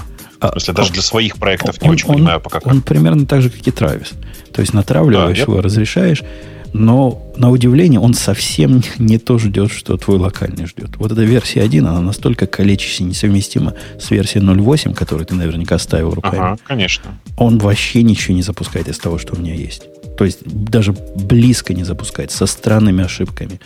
И вот все не так. Это удивительно. Ну, надо разбираться. Я как раз планировал на этих выходных заставить кого- кого-то из своих проектов на, на клаудном дроне собираться. Да. Что там у нас еще интересного в э, темах? А, чувак, вот очень нравится, как чувак прямо откровенно пишет. Тема для гиковского выпуска, но все же. И дальше флеймообразующую тему на примерно час обсуждения. Ты да. видишь, да? Вижу, да. Давайте реально куда-нибудь задвинем, если вдруг получится в этом самом в гиковском попробуем обсудить. Потому что это мы реально сейчас углубимся. Там, и... Там философская тема. Как долго ждать того, что событие не произойдет? Да, да, да. да я... Его нужно ждать до тех пор, пока оно не произойдет. Там, там, там, там, там внутри три или четыре вопроса, и каждый из них нужно разбирать по отдельности. На самом деле. Там много интересного. Э, про э, историю с рингом. Все уже знают же, да? О, да, да. Там было... Есть две интерпретации. Мол, дебилы забыли закрыть, а вторая, вот каких автоматизация, оказывается, работает, искусственный интеллект. Ну, второе, это, конечно, ну, ну, полная фигня. Ну, давайте, по крайней мере, расскажем. Смотрите, была такая компания, есть такая компания Ring, в смысле ring.com, которая долгое время э, рекламировалась за счет очень понятной... А, что это такое? Это такой дверной звонок, на котором одновременно камера. А, и этот дверной звонок, он умеет распознавать объекты, которые перед ним находятся, ну и там всякое, всякое использовать. И довольно долго он рекламировался как средство для организации, как это сказать, э, сообществ. Не, не так. Э, короче, для, как, как замена э, соседской стражи. Нет, соседского... Ну, короче, вы все поняли, что я говорю? Система нет? наблюдения за периметром, в том числе. За, пери, за периметром, в том числе за соседями. За, за периметром в районе соседей. Вот что а важно. Зачем наблюдать за соседями? А, э, слушай, это, на самом деле это, это давняя американская традиция. Я пытал, пытаюсь несколько сформулировать это по-русски, у меня прям не выходит, потому что я помню это с американских времен. Э, долгое время американцы долго разговаривали друг другу, рассказывали друг другу, как важно следить за тем, что происходит у соседей. Не в смысле подглядывать за соседями, а чтобы, если что, можно было выручить соседей. И они, ну, это прям вот был тот самый Neighborhood Watch, все дела, вот это прям была популярная тема. Да, да он, и сейчас, и, он и сейчас есть. Если да. райончик такой, где это необходимо, там ходят чуваки, да. Ну да, и, собственно, ринг на этом очень хорошо полетел, поднялся, прямо все такое. А, но при этом, естественно, все эти звоночки, они э, распознавали то, что там находится, находили там потенциально тревожную, как и тревожные какие-нибудь картины, например, незнакомые машины или незнакомых людей на районе, и, соответственно, от этого там, ну, у них возбуждались разные всякие звоночки. Но э, вдруг внезапно выяснилось, что а, да, Ринг этот, он, если я правильно понимаю, сейчас принадлежит э, Амазону или как минимум партнерский проект Амазона, я уже не очень помню. Они как-то сильно Куплен он, тесно да? дружат, да. По-моему, до степени покупки. По-моему, их купили, но я не очень помню. Нужно понимать при этом, что большая часть разработки Ринга находилась на Украине и находится до сих пор. Э, ну вот. Э, и скандал, собственно, разгорелся от того, что выяснилось внезапно, что на одном из ринговских серверов э, есть просто постоянный доступ, даже так, публичный доступ ко всем видеофайлам за всю историю ринга, и э, больше того, доступ не только к видеофайлам, но и напрямую к каждой камере при необходимости. И каждый сотрудник ринга на самом деле мог э, подсматривать за кем угодно. Просто в любой момент. Ну, и отсюда появился, в общем, большой и непонятный скандал. То есть сотрудники совершенно очевидно могут э, так или иначе пытаться продавать эту информацию или как-то на ней наживаться, а в случае чего еще и эта информация может просто утечь. Поэтому ни в коем, ну, собственно, весь пафос истории в том, что ни в коем случае не пользуйтесь рингом, за вами будут подглядывать. Э, в этом была, по-моему, вся разборка вокруг этой истории. У Сразу нас тут же... две статьи, и вторая, одна из них, что искусственным интеллектом оказались украинские сотрудники компании. Ну, это... Автор... Да, да. бред, да? Правильно? Мне кажется, мне кажется, что да. Я просто знаю ребят, которые работали в ринге раньше, у меня знакомый, который там, который там работал. Там почти сотня программистов. Ну, а чем эти сотни программистов тогда занимаются? Вот же важный вопрос. Отглядывают? Да ну прямо. Что такого? Сотню программистов как раз и хватит. Ну, я, я так скажу. На самом деле, э, я не, не могу себе представить, что это на самом деле живые люди с той стороны размещали всю эту информацию. Потому что ее должно, их этих людей, живых людей должно быть слишком много, и это будет просто невыгодно. Ну, просто вот это... это зависит от того, сколько у тебя инфор... ну, клиентов. Как бы, если у тебя один э, райончик, то 100 программистов вполне хватит. Но я понимаю ты твою идею. Ты же понимаешь, что там на самом деле, если это проект, купленный Амазоном и продающийся на Амазоне, ну, конечно же, ну, конечно же, это не так. Конечно же, там ну, не тысячи, а десятки и скорее сотни уже тысяч проданных устройств. А как раз, кстати, на днях пришла, пришла в бложек тут, в бложек программки. Программка, которая называется Юни... Ну, от этого Юби, Юбикути.